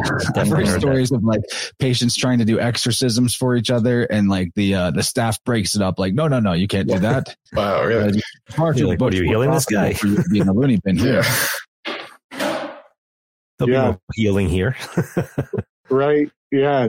Uh, so one thing that uh, uh, I've come to realize is, you know, for me, what Jerry was talking about, uh, uh, he he's some of his advice for for some of the clients was like, okay, well now you need to uh, when the voice comes, you visualize yourself stuffing the voice with the mouth of the voice with cotton balls and then duct taping the face of the voice shut so that it can no longer speak. And then he gives that mm. as, as clinical advice for them to go and they do it. They do these creative visualizations and they work. And so Jerry wow. takes note. In the next client he has, he says, okay, you're going to stuff it full of uh, duct tape and, uh, and tape it shut. Or he'll give them like, uh, I think it's Psalms 23. And uh, of all the biblical verses, Psalms 23 seems to have some sort of uh, result when when it's applied uh, for some of these fellas. Uh, depending like hydrochloric on, acid against demons. right, right. Like in the movie It, where he says, "This is battery acid, you slime," and then he sprays him with his his inhaler, and his inhaler mm-hmm. actually fights off the the the clown. Uh, but yeah, that uh, so for me, I relate to that as a martial artist and I realized that you know I've been fighting invisible monsters uh, since I was a child, and I got really freaking good at it to the, to the extent where now I like I have really fun dreams when things when things get scary. I you know I just flip on the superhero. Yeah, you're uh, just an action hero. Yep, see that. Uh, what what we're talking about too, I want to bring up like what has been effective for me whenever I've encountered um demonic, if you will, entities mm-hmm. is you can actually defeat them with logic too. And mm-hmm. so what we're mm-hmm. describing, like these creative visualizations, using imagination to combat the stuff that exists or that's, you know, attacking us through the mind or through a psychic plane. You know, out of body is a more psychic plane, even though, uh, there's sort of like a tangible, coherent reality to it and that there's even consensus reality aspects to it. It's still, you're interfacing with it through a psychic level. And technically all of this is the psychic plane. you know, there's not a distinction. Mm-hmm. This is a, a, mental realm. But, uh, what I've noticed is that, okay, so you have the concept of, uh, Jehovah, which is, like I, I really liked how Clint Richardson defined Jehovah. And there's different reasons to define tetragrammaton or Yah or the supreme being in different ways. But like when we're talking about the idea of the, uh, the most high, it's essentially, you know, to boil it down to the simplest terms, we're talking about the self existing Im- original impulse for existence to exist. So like the most basic level, we're talking about the spirit that animates nature. And, uh, if you could boil it down to one word, it is existence or self hyphen existing, you know, no beginning, no end, no, no, no other creator. It's the, it's just the is what it is, the I am, what have you. So when we're talking about things that are like demonic or satanic, just learning the meaning of words helped me a lot because Satan means adversary. So if you're dealing with a being that is adversarial to this idea that we are calling Jehovah or God or the most high, and that thing that, you know, the most high or the original being, the creator is existence itself, then what is adversarial or opposite to existence is non-existence. So mm-hmm you know, I think that it, this is more conjecture for me, but I think that maybe some of the beings that people encounter that attach to them or attack them psychically or like the schizophrenic stuff might even be, uh, like a pyramid scheme in the, uh, in the astral or psychic astral realm. Pyramid. That like, seriously, I think hospitals might be a factory for this, that mm. there's like, there's like mm-hmm. entities waiting at the hospital for somebody who's in a lot of fear to come out of their body. And mm-hmm. they're like, Oh, don't go into the light. If you go into the light, you're going to be punished for how naughty boy you were. And, you know, you don't want to go meet God. You'll be punished. So just do what I say. And, uh, our master will make sure that you continue to exist and you don't have to go to hell. And then like, it's a Ponzi scheme where all these different beings are in sort of like a, a middle management position with a manager above them and there's nobody at the top. like I've always thought that the reason why the capstone is missing on the pyramid is because nobody's in charge. And that's like the ultimate right. conspiracy is that it's just sort of like rival, rival managers fighting for power in the corporation, which is a dead body. So my point in all this is that when I've encountered in the past demonic type entities or energies, or I felt like there was some sort of poltergeist in the space, you know, sometimes for very good reason, like stuff moving around that shouldn't in a way that had a bad or malevolent feeling to it is, uh, you just announce to these beings of like, whatever deal you made or whatever master you serve or you think you serve or that you are afraid of, uh, angering, it doesn't exist. like hmm. you're serving non-existence itself and you are afraid that if you don't serve this non-existence that you don't even realize doesn't exist, you're afraid if you don't serve this master, then you won't exist. But the irony is you're avoiding going into the light, which would allow you to redeem yourself and even become incarnate and have an existence and a life again eventually. So in the service of that which doesn't exist, you are preventing yourself from existing. And all you are is a thought in my head right now. like, like every time I give that speech, like I felt it right now. Every time I give that speech, I, I feel like a lightning in the air around me. Like something is like, uh-huh. oh, damn, you're right. Okay. I guess I'll go into the light because it can be reasoned with. So that's kind mm-hmm. of a logical way of mm-hmm. approaching it. Yeah, totally, man. What do you think, Chance? Anything ancestral with any of this? From time to time, it may be, in my opinion. Yeah, uh, like another, you know, tap on the shoulder from an ancestor or something along those lines. Yeah, I think so. I there's even a place in the biofield that ancestors. Yeah, the ancestral rivers, right? Yeah, yeah, right. Mm-hmm. I ran into that last week. That's mm. not every session. It's maybe not even one in ten, but every once in a while, I'll be like hitting hitting the spot of the ancestral river. And I'll be like, what is this? What? It, oh, there's the ancestral river right there. And, uh, mm-hmm. there'll be a reason for that. And I'll, as soon as I make the connection that I'm touching the ancestral river with the fork, then a message will pop in my head of like what the ancestor wanted to say. Mm-hmm. It's very bizarre. Mm-hmm. And it'll be like, boop. Mm-hmm. Okay. This is it. This is the message. So there, yeah. that's the thing too. I mean, I can't define it, but uh, that which exists always exists. And so our ancestors continue to exist in some level, even, even if that level is simply that we exist and we are an extension of them. Mm-hmm. Right. Yeah, I have I have a a, a theory about this, and it's such a hard topic uh, to articulate to put into words. You know, because we're like, uh, but the, so one example in my what comes to my mind, George, with your question, is I have a, a grandfather who uh, was uh, tried very very hard in his uh, later years to be a, a strong contribution to a community, and he was he was uh, he was kind of like a uh, father figure of Alcoholics Anonymous Hmm. in in the entire state. Like back Right. then, in his time, you know, one man could cover a lot of ground, especially when Alcoholics Anonymous was coming into into its its role. And um, but I realized that he was driven by a lot of the demons from the decisions he had made uh, that led him to become a better person.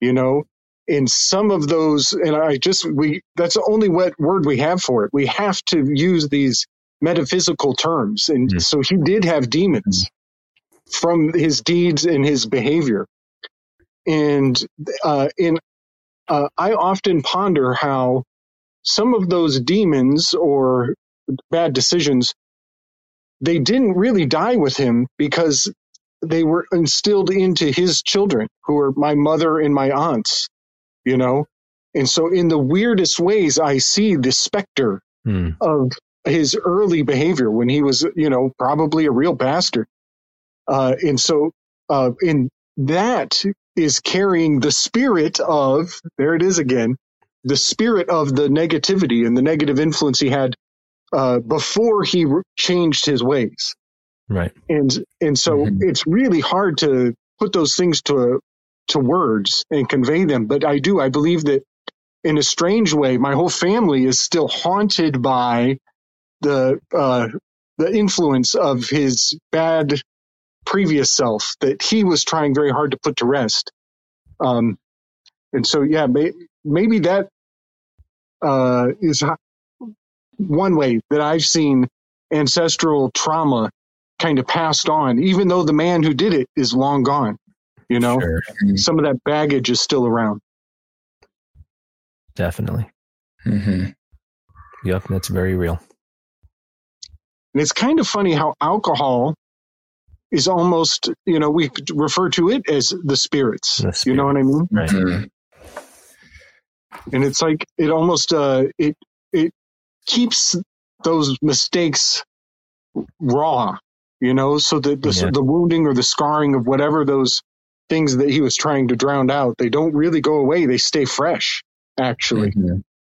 It I does. It think gives that your there's a chance consciousness is like in. living in the water in your body, you know? And if you're diluting that water with these other spirits, Mhm. it feels like a salve. Ironically, as uh, alcohol is a solvent, which is the same root as salve or salvation. Mhm. It's your, you know, in alchemy, the alcohol is a mediator of sorts. It's like, uh, it, it plays that mercurial role. But what ends up happening is it's taking you away, but it's giving you something that isn't you. I mean, that's what it does in alchemy. It takes something from something and it gives something to something, you know? Mm-hmm. So Right. it feels like you're getting relief from your pain because your consciousness is being removed from you. You're becoming less conscious, less aware, but it's giving you a consciousness that isn't yours. And if you, you know, go far enough, that's why when you black out, you're still walking around and doing stuff. You can still do Who your is thing. that? Who's doing that? Yeah. Is that you? you know, it, Totally. it looks like you. It sounds like you. It's because whatever is coming in is in the vessel that you are. So it's like, like, it's in your shape. You know, it takes on some qualities of you because energy takes on qualities of the container that it's in, but it's not the same water that's poured in. It's not the same water that's in that cup, you know? Mhm. So spirits is not a, it's not an accidental term. right. Totally. And little little Peter Pan action with the taking and giving too. Definitely. Nice.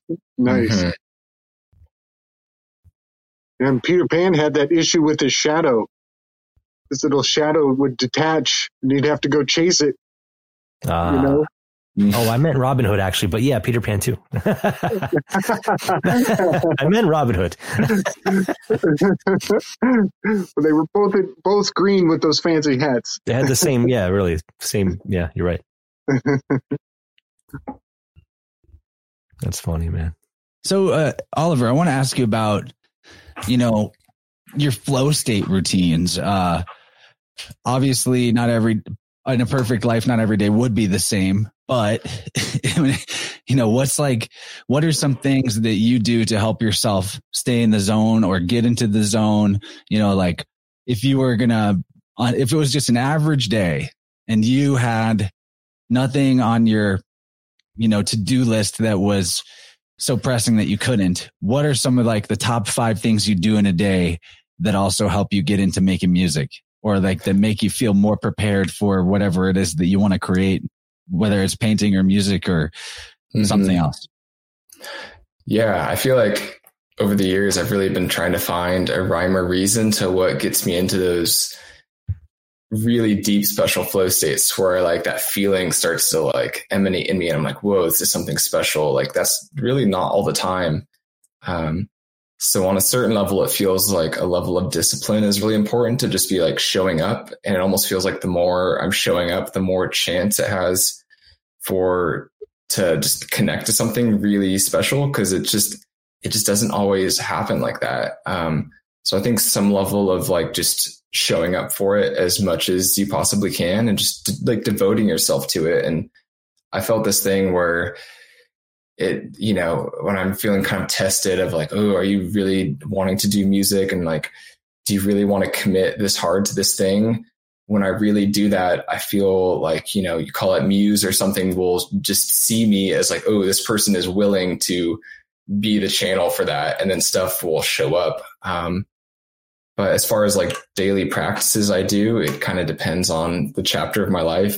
But right now, um, I'm really deep into Ashtanga yoga. I have like a pretty solid practice with that. And if I do that first thing in the morning, uh, flow state is much more e- easy to drop into. And yeah, I just get this feeling a lot where I wake up in the morning and I feel kind of just like this anxiousness of the world of like, okay, I got to do this and that and got to, okay, check my email. And I really, it's super important for me to relax that because um, that will just uh, prevent it from happening. Um, so yeah, yoga and breath work is huge for me. Um, cause it just, I think it's just easing my nervous system. Um, that feels incredibly important. Um, and yeah, just like a dedication, just a general overall like faith in the process and showing up as much as possible to it.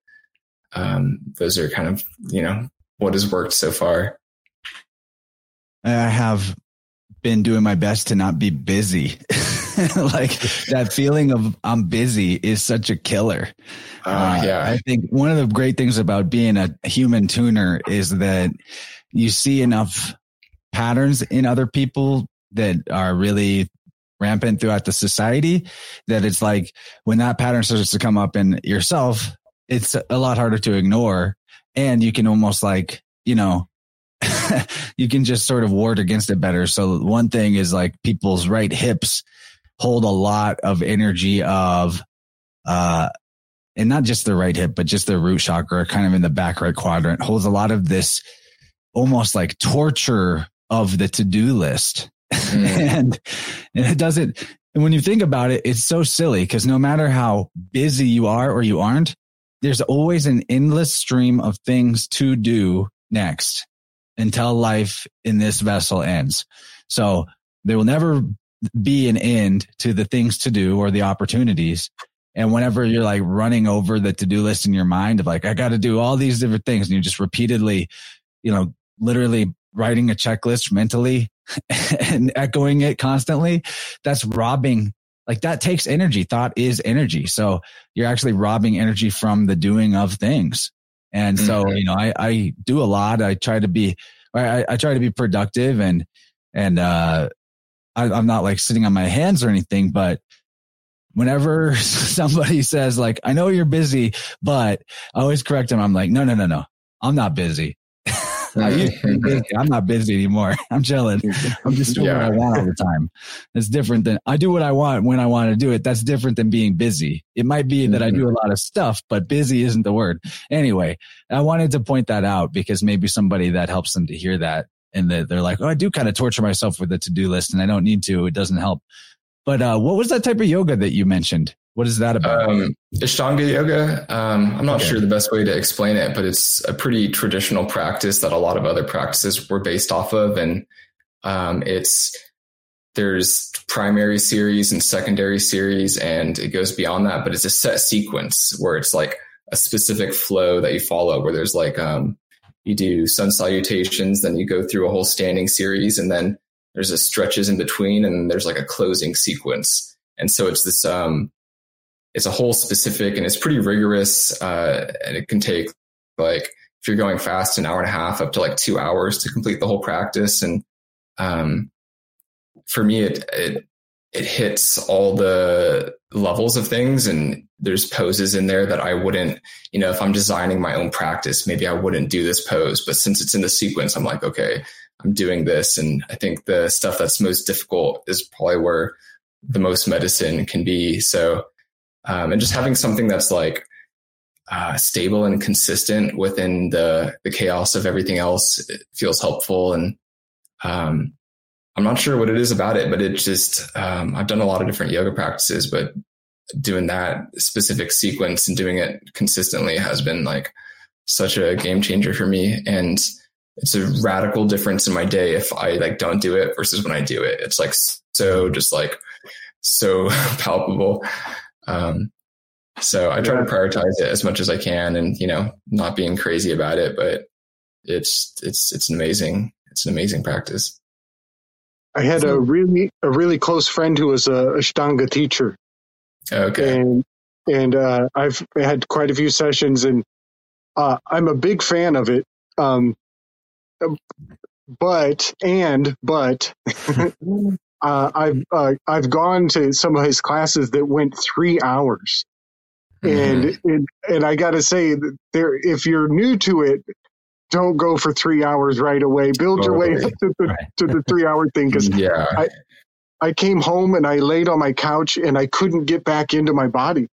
I was like, Mhm. s- somehow I was like removed from myself and I had to go through a whole nother hour and a half of returning to the body because I was literally, yeah. Mhm.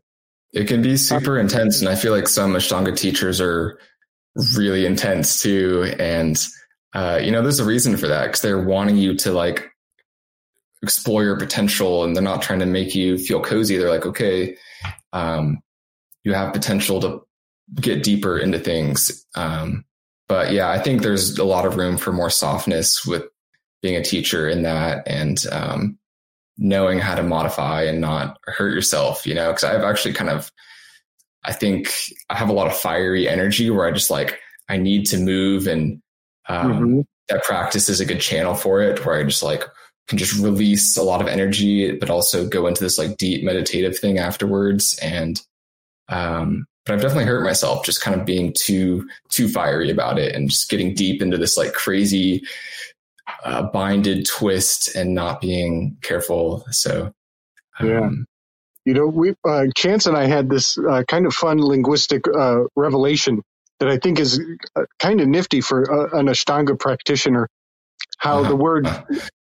the the word lymph and the word phlegm are Mm. inter interrelated, and Ashtanga is all about the the flame Mhm. and getting that the, the heat generated and uh, to circulate. You know that lymphatic uh, cleansing. I thought I'd Mhm. just hand that off to you. Yeah, I love that. Just really getting that cleansing fire moving through the body. George, do you ever do yoga?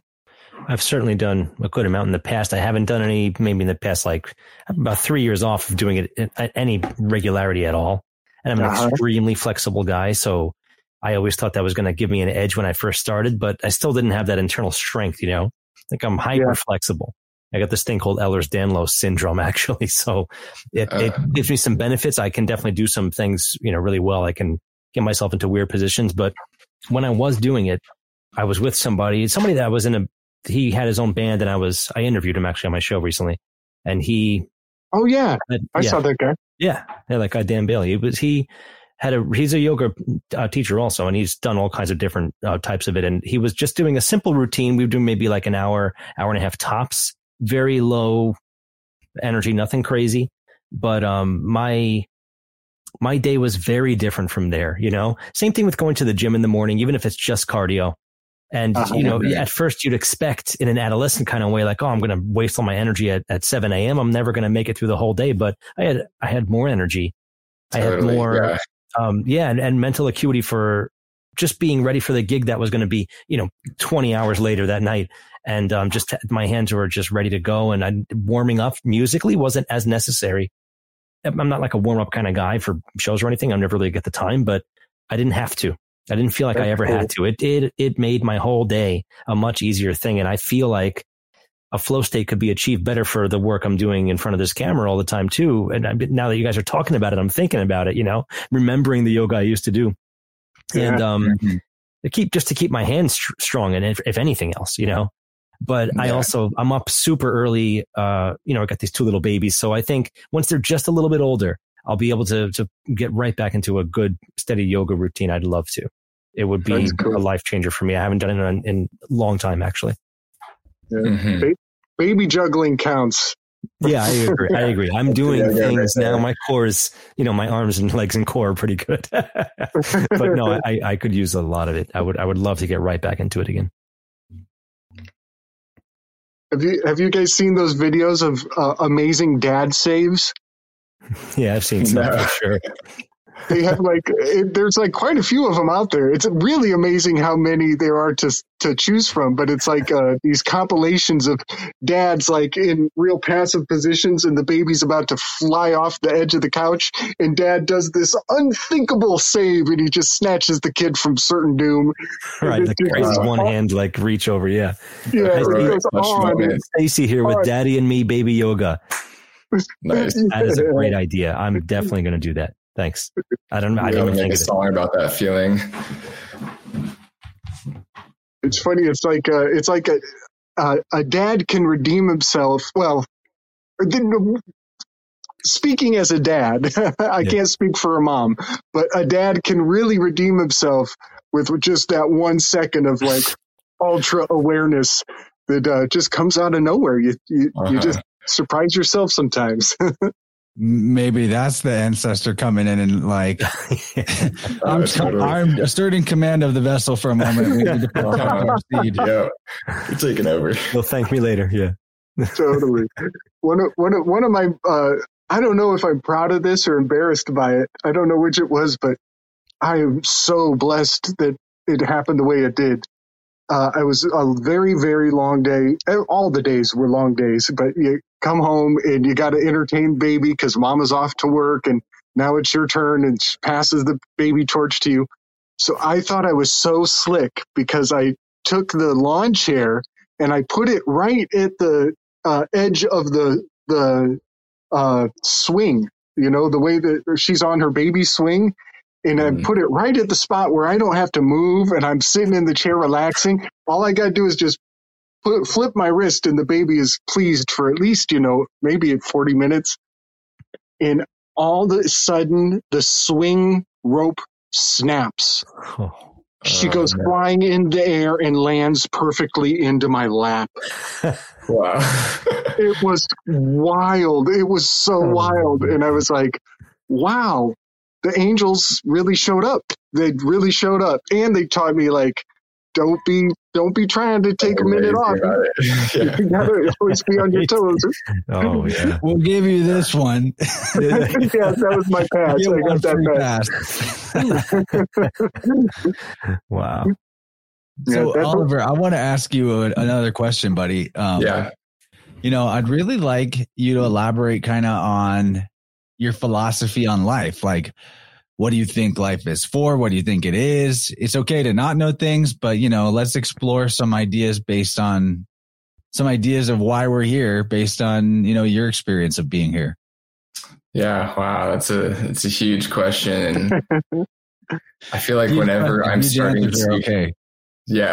I feel like whenever I'm starting to feel like I have an understanding of like, oh yeah, this is why I'm here. This is what I'm doing.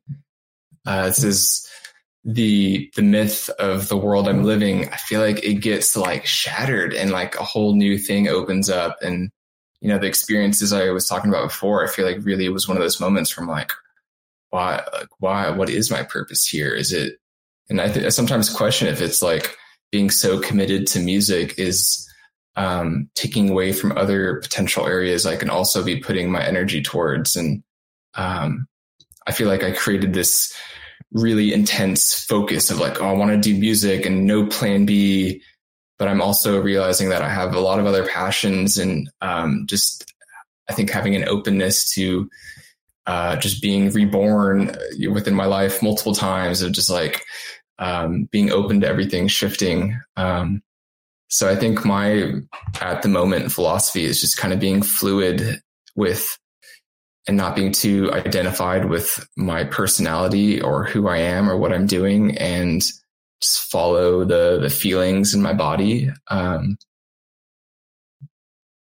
yeah, and as far as like what the whole purpose and meaning of everything is, it's I, it's I can't give any sort of um, idea because every time I do, I'm just like, it doesn't stay, um, which can be really tough sometimes. I wish I had some like, ooh, this is the clear focus and purpose for why I'm having this experience. Um, but at least if I am doing stuff that feels authentic, like music and art and just like being a good person, um, that's something I can anchor to of just like, it doesn't have to be I don't have to understand the complexities of all the layers of reality and what's all going on, but I can just drop into what the feeling I'm having in each moment is and just like keep it as simple as that. And, um, cause I've definitely gone into deep philosophical things of like, what is the meaning of all of this? And it's not always super helpful for me to go deep, too deep into that. Um,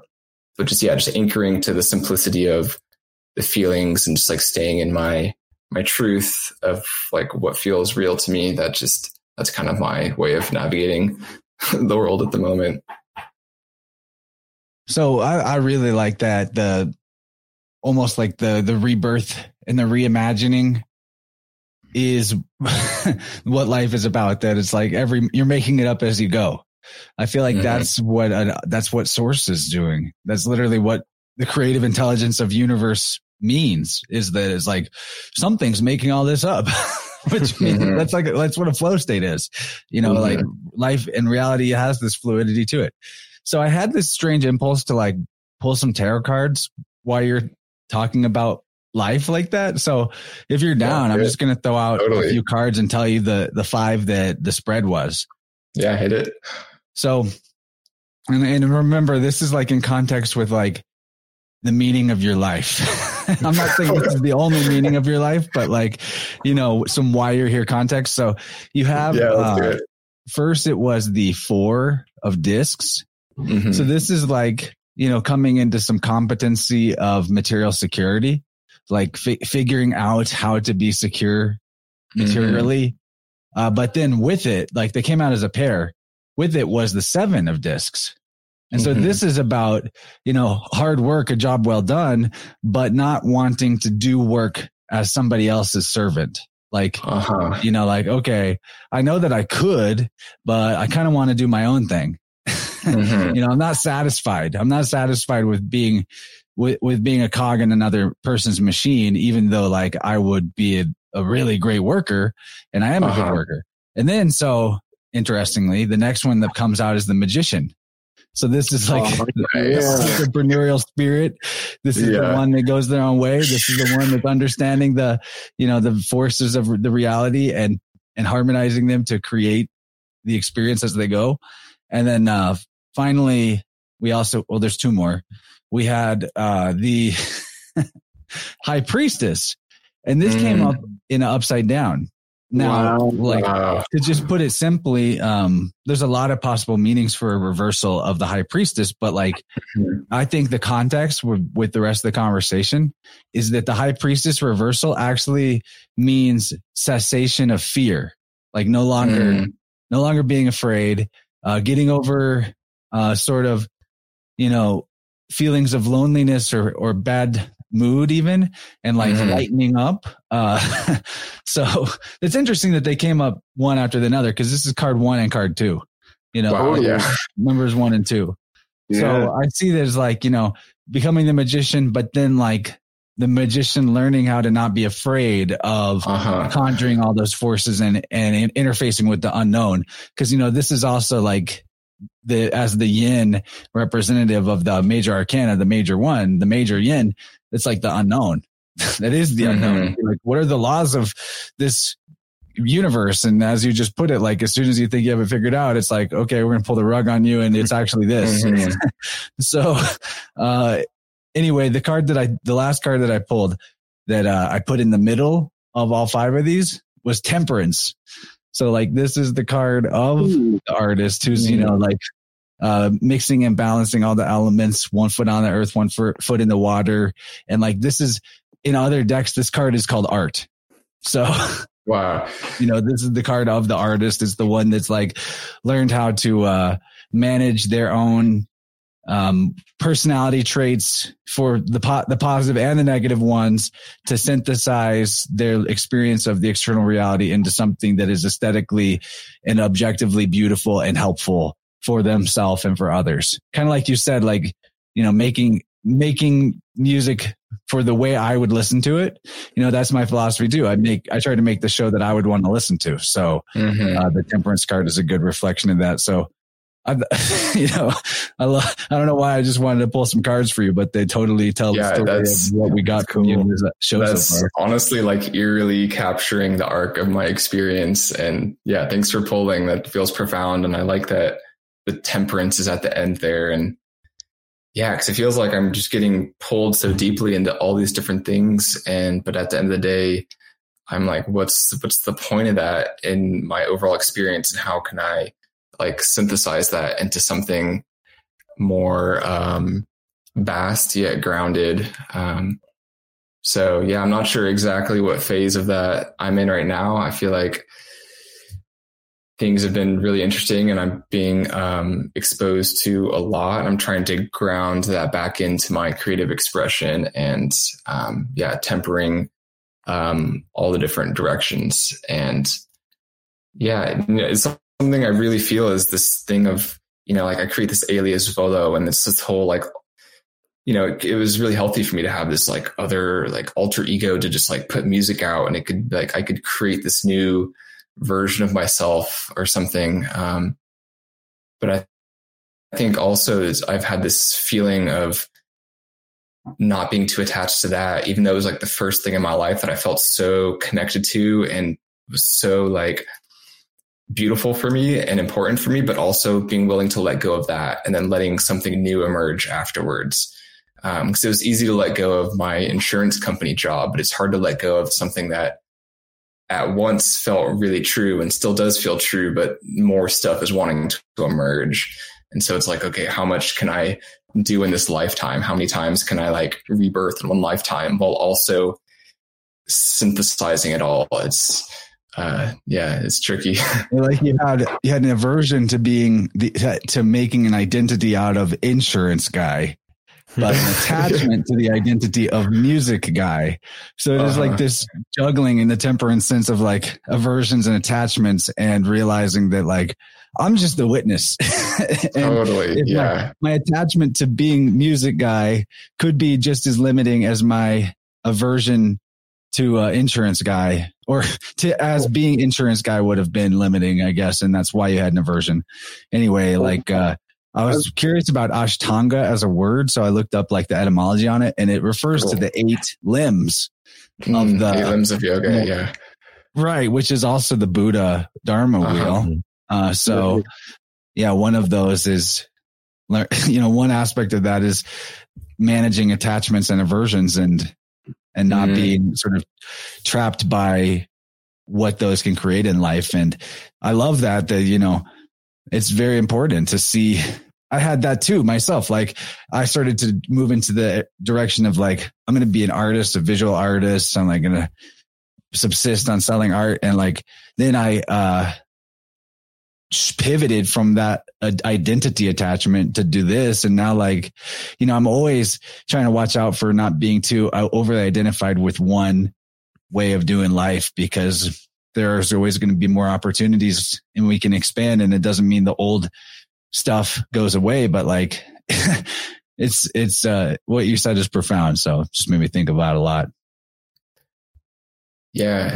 And this just popped into my head real quick, but I have this feeling sometimes when I when I play a show, um, it's just this weird feeling where I'm playing songs that I made, you know, two years ago, eight years ago, and five years ago, and it feels kind of strange sometimes because I feel like I'm playing these like past versions of myself or my experience, which is super real, but it doesn't always feel like totally where I'm at right now. And that's why I like for me personally, I really like watching people that are doing like the live looping or just like something that's just like in the moment being mm-hmm. created because that's their in the moment experience. You know, like I'm combining my whole journey, which is really cool because then I can have, you know, a, broad diversity of experience, you know, like the same way you'd have an arc in a song. I have this whole life journey and I can express that in a set through all different things I've been through. But I also just appreciate seeing something that's being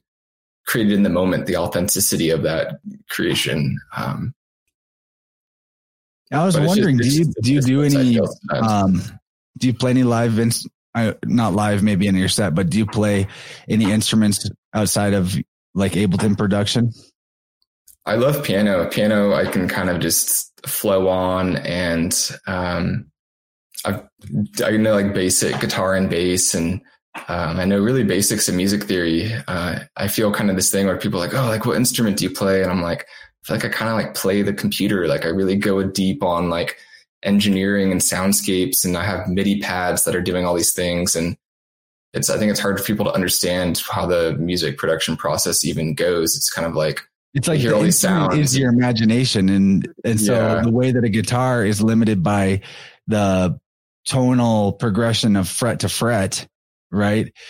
Whenever the instrument is your imagination and your, the, the computer is the interface for that, it's like, uh, in a, in some ways, depending on like, you know, the discipline and the, you know, the, the creativity or like the sort of the integrity as a portal, you know, mm-hmm. a channel of scooping etheric information and being the channel that it comes to.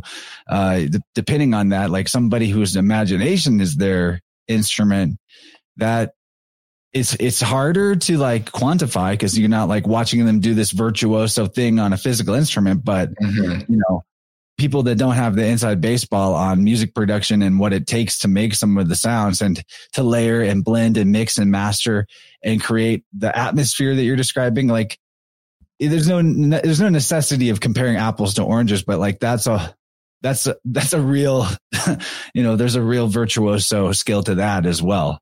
And mm-hmm. to accurately and, and portray emotional and uh, experiential things from your life and who you are, like to give somebody else that feeling in your chest that you got when you're making this Axis Mundi song, uh, that's wizard shit.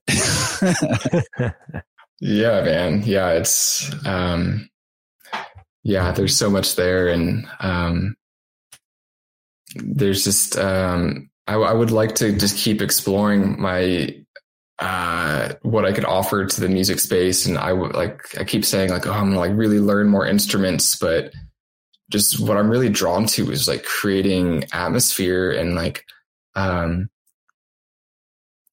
I feel like there's room to expand for sure, but I also just want to like do what I feel that most inspired to go really deep on. Um, and yeah, so I, I, really like to record other people that are really have practiced their instrument for a long time. And I'll sometimes I'll send some instrumentalists like, you know, just a soundscape and a beat and then they'll play on top of it. And um, right. I'm not trying to like learn and do it all. I like, I know what I'm like drawn to really going deep on. And then, you know, I just collaborating with other people that have different skill sets is like, uh, seems like the move. Yeah, instruments are pretty limiting in a lot of ways. So It's great. That's a good idea. You know, if you have an idea, if you're like, okay, I want to, I want a bass guitar on this one, you could send it out and have someone just play over it. That's where you, you get some of the best results like that. You really do. Mm-hmm. Because there's a lot George more. Up here. Hey, I'm always, I'm always, ready to play some bass. but yeah, yeah. You, you, get so much when that, that level of freedom and respect for the musician, like just do something on this. A lot better sometimes than, okay, I really want this here and I want to put this here. It, it takes away from it sometimes, you know? That's cool. Totally. Yeah. And I think just having this, um, you know, not being too identified with like, ooh, I'm the, you know, this music producer guy and I should like do it all myself, but just being right. like, have this collaborative spirit of like, what if we all came together? Like we can make something, um, you know, so much more amazing, but then also having that temperance of like, okay, how are we going to create this into like uh, a, a sphere and something that is defined in a way, you know, and um, I think somebody kind of has to, you know, I feel like I can be in that role of like, okay, I got all these parts and pieces, and now I, I can make it into this collage of things, and um, so yeah, I really that's something I really want to get more into is like just getting more collaborative, working with more musicians, and um, just that can offer stuff that I just um, don't have the time to go super deep into and see what comes out of that.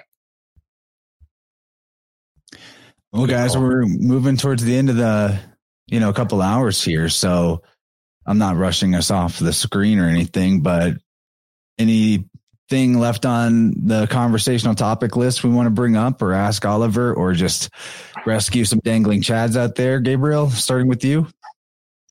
Uh, one thing I had uh, made a little note on the temperance card um, that Oliver, you might you might uh, get some enjoyment out of this uh, we had a realization with uh, Mario and uh, Michelle regarding that mm-hmm. temperance card a while back. I was doing uh, some really uh, rewarding uh, experimentation with absinthe, mm. and absinthe has some some kind of off the radar ingredients that, and it and it does have purifying value.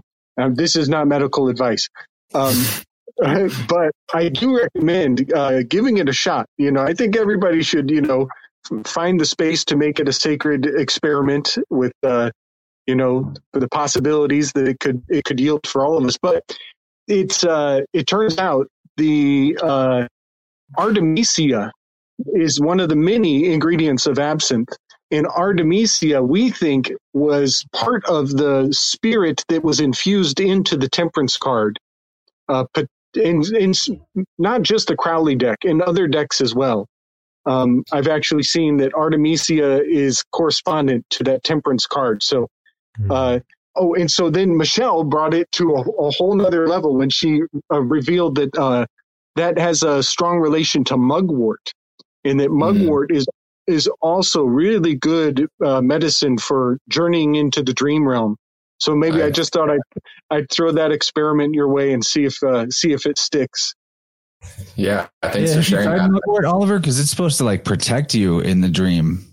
Yeah, I mean, when this was all first happening, I was like, okay, just looking into all this stuff of like protection sort of things. And so I was, yeah, yeah I went through a phase of where I was drinking mugwort tea, I was burning mugwort, and the area oh, cool. I'm living now actually has mugwort growing. So I've been kind of nice. like um, communing with that plant spirit in some sort of way. And I think this is just a reminder to, you know, because I haven't in a while to maybe uh, get back in touch with mugwort.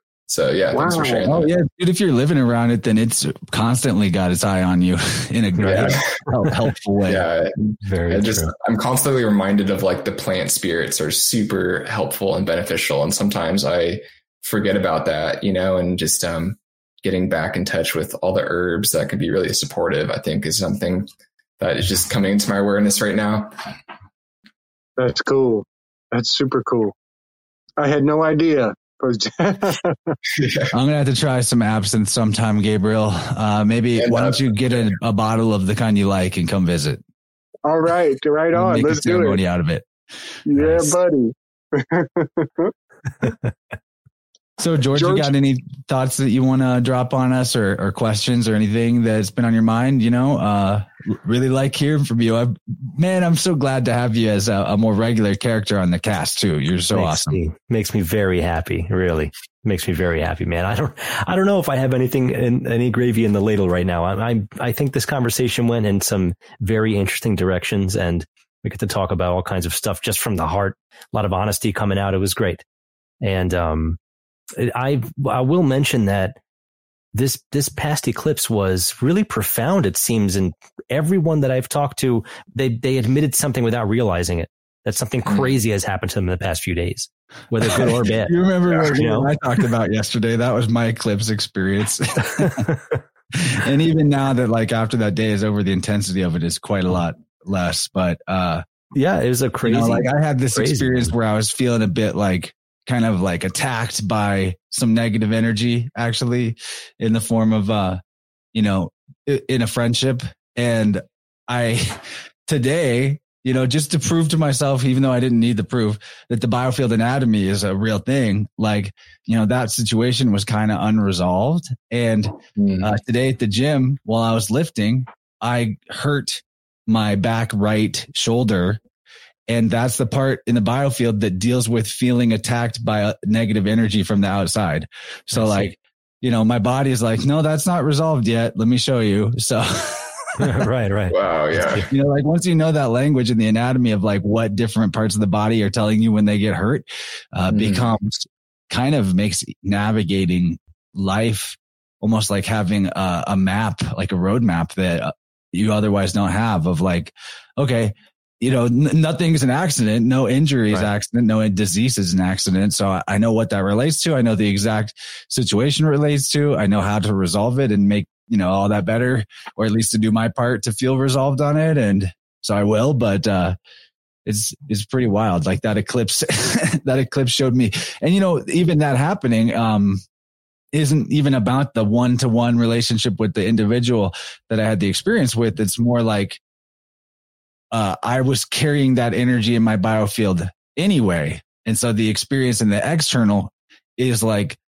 a universe, like showing me, Hey, this is what to pay attention to next. Like it was going to happen right. somehow, some way, you know, it was already, it's like a chicken or egg thing. The energy was there, you know, yeah. it was part, mm-hmm. I was carrying that energy. So it really helps to not, um, to know this stuff really helps to not blame external situations or people for you know what you're going through and instead see everything as uh, a, a straight up mirror of like this is the energy I was bringing, this is the experience wow. I got, and it's like you know it takes kind of takes the judgment out to a degree. Mm-hmm. You might still need boundaries, or you might still have to do some you know hard conversations or things like that, or express things that you were wanting to keep bottled up, but it is to your benefit to express those things mm-hmm. and to mm-hmm. set those boundaries or, uh, you know, air those grievances or whatever it is.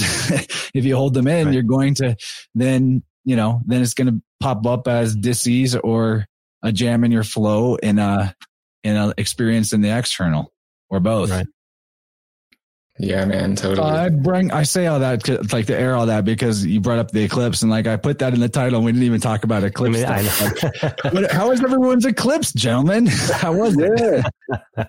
it's it's kind of crazy you brought up the mirror thing because um, mirrors have been like a really um, mysterious thing in my experience where I'm just like, whoa, something is going on with mirrors that I don't understand. And just last night, uh, I had like a, a dream experience that was kind of really difficult. And uh, like um, part of it was somebody was holding a mirror up to me. And then i felt this like like this dark like difficult experience with me but it was like somebody holding a mirror up to myself. And it was like this what it feels pretty profound. And i feel like i'm still just even having this conversation and you guys talking about this i'm like starting to unravel unravel that a bit more Wildly cool. enough, in the tarot, that was like expressed with the magician followed by the high priestess.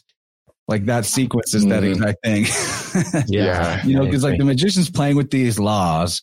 This is also the monad. It's the number one card. And then the duad comes up, which is number two, which is the, the high priestess.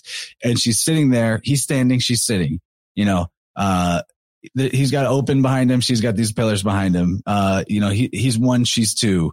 Uh, she's, ho- he's playing with the laws and she's holding the law. like the he's expressing right. the laws and she's like, you know, she's showing like the written law or whatever. Anyway, so that, that came up in the, that, that mirroring thing was totally part of those tarot cards a second ago. Totally. Beautiful. Gabriel, how was your eclipse? Oh my gosh. Uh, very intense. Uh, you know, I've actually, I, I think of it as the whole season. I think of it as a, uh, the, you know, starting with the partial solar and now uh, having the full lunar. Uh, it was very intense. And I feel like I actually got a lot of uh, uploads uh, kind of expressed and blossomed and came to full uh, like a full completion. And now I'm kind of detaching from that phase, and I'm I'm looking forward to actually going back and kind of, you know, I, a lot of my slick dissident shared learning experiences, just basically like me journaling, uh, my my learning uh, experience, my learning whatever uploads. I don't know what else to call them. Emptying your I'm cup. I get it. Emptying my cup. And now I'm looking forward to going back and kind of seeing like, okay, that's when the eclipse happened and get up to date and see where everything's brought me. Mm-hmm. And then I can, uh, kind of let go of it and move into something else, a whole new project. Cause I really am like, I'm done with the eclipse thing. Let's move on. totally ready for something else. Oh man, I feel like I run a, a couple days ahead of the sky clock usually.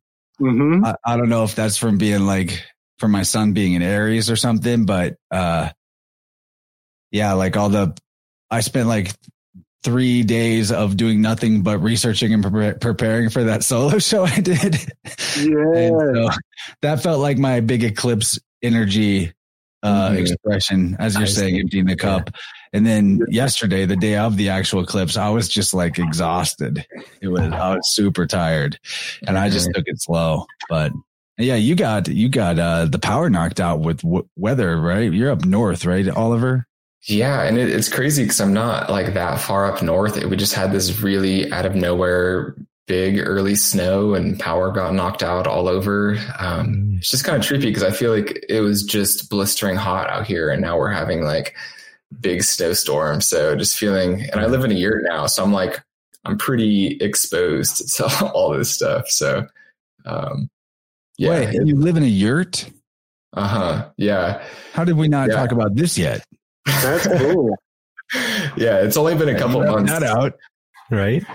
Yeah. Um, right now, I'm in my studio space that I rent. This is only this is super new. I've never had a dedicated music and art space, so I'm like super stoked to have um, a separation between home and creative space. But yeah, I moved into a year a couple months ago and um, it's been really humbling and also really epic. I feel so much more connected to nature, just hearing all the bird sounds. And I had actually a really, speaking of lions, I had a crazy lion experience where I woke up in the middle of the night and it was, this was a full moon night. And I had this like feeling in me that was like, oh, whoa, something something's going on. I felt like this primal thing kick on. And I went up to the door and this is when it was really hot out. So I had the door open and I have like a screen mesh on my door. And I walked to the door and there's a huge mountain lion, like literally right at my doorstep, just like looking at me in the face. And then I kind of startled it and knocked over my bike and some other other stuff. And then it kind of walked away a little bit and looked at me and then just kind of like slowly slide, just walked away like super badass jaguar like just right into the right into the full moon light. It was like i was i kind of went back into bed and I was didn't like, you say that you're a leo moon? Yeah so nice. the lion came in the night and walked into the moon yeah whoa did you just meet yourself yeah. in the mirror dude holy shit yeah this is crazy I like didn't even like put that together Wow. Yeah. So wow. that seemed like some sort of like spirit uh, animal experience because it was really profound. And after that, I was looking up all the sounds that mountains lions make, and they make really interesting sounds. And sometimes I'll hear them yeah. roaming around the property, and they'll make like little bird chirps and like really stuff you would not expect a mountain lion to make. But mm. um, yeah, just feeling super connected to nature and just the realities of weather. um, right. But yeah, it's been awesome experience so far. Wonderful. George, how about you? Any uh, any eclipse vibes? Well, I think that um, mentally, I know I just started this show like three months ago, and I've been thinking about it for like 30 years. And um, now that it's happening, and now that things are flowing in a certain way, the moving right up to this eclipse, I've had certain, you know, feelings, good, bad, success, not success, whatever. But th- there's common stuff you'd get when you start something like this. But uh, I, I really felt settled and grounded as a result of it, Re- regardless of all the chaos that seems to be happening with everyone I've ever talked to about it in the past two days, the past day. But I feel I have a very good sense, a good trajectory coming from it. I, I feel like it's a it's a mm-hmm. platform for you know forward motion for me. Nice. Yeah, man. So I, I, Oh, I really like such genuinely sense it. What what do you say? Oh, you're you're totally crushing, dude. Uh, out of the gate, the production quality and value, and like, uh, it's all really good. You, if you keep going, it's only inevitable that this thing will blossom into many serendipitous synchronicities for you. So keep it Thank up if you. you if you're liking it. I accept that as a a super positive thing, man. Third That's- Eye thank you. Edify on YouTube. Go check it out, me. people. That's me. Yeah, man, I want to drop in and listen to your show too. Yeah, Excited check it to out. Uh huh. So, uh, Oliver, I wanted to. I have this book of Native American animal medicine. Oh, nice. Okay. Mm. So I'm going to read to you uh, the the page about mountain lion. Oh, you mountain lion specific. Okay. Yeah. Yeah, I'd love to hear it. You know, it's a very Leo type of, of message anyway. So it says mountain lion can be a difficult power totem to have because it places you in a position to be a target for the problems of others. You could be blamed for things going wrong or for always taking charge when others cannot. You could become the perfect justification for the insecurities of others.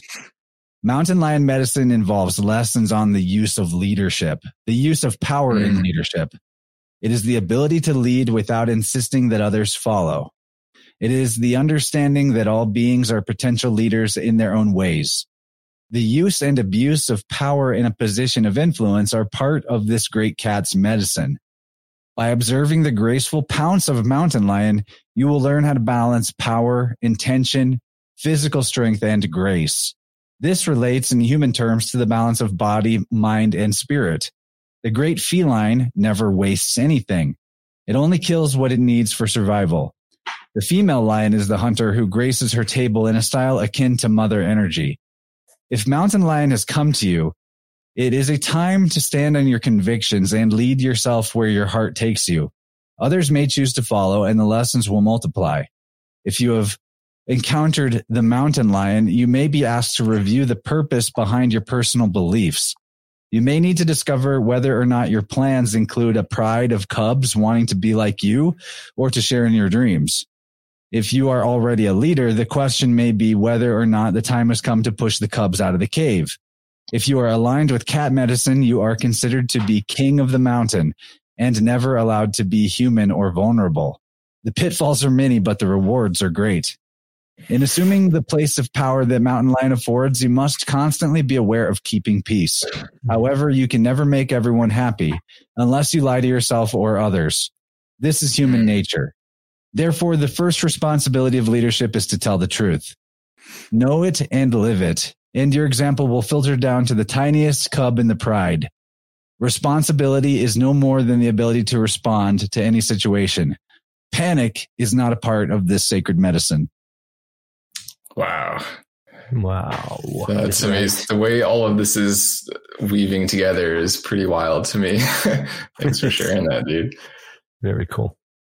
I figure everybody could he- used to hear like that could be good for anybody to hear. We all, Right, like it said, we all have some level of leadership in our life, and that story is like all of our encounter with Mountain Lion for them for today.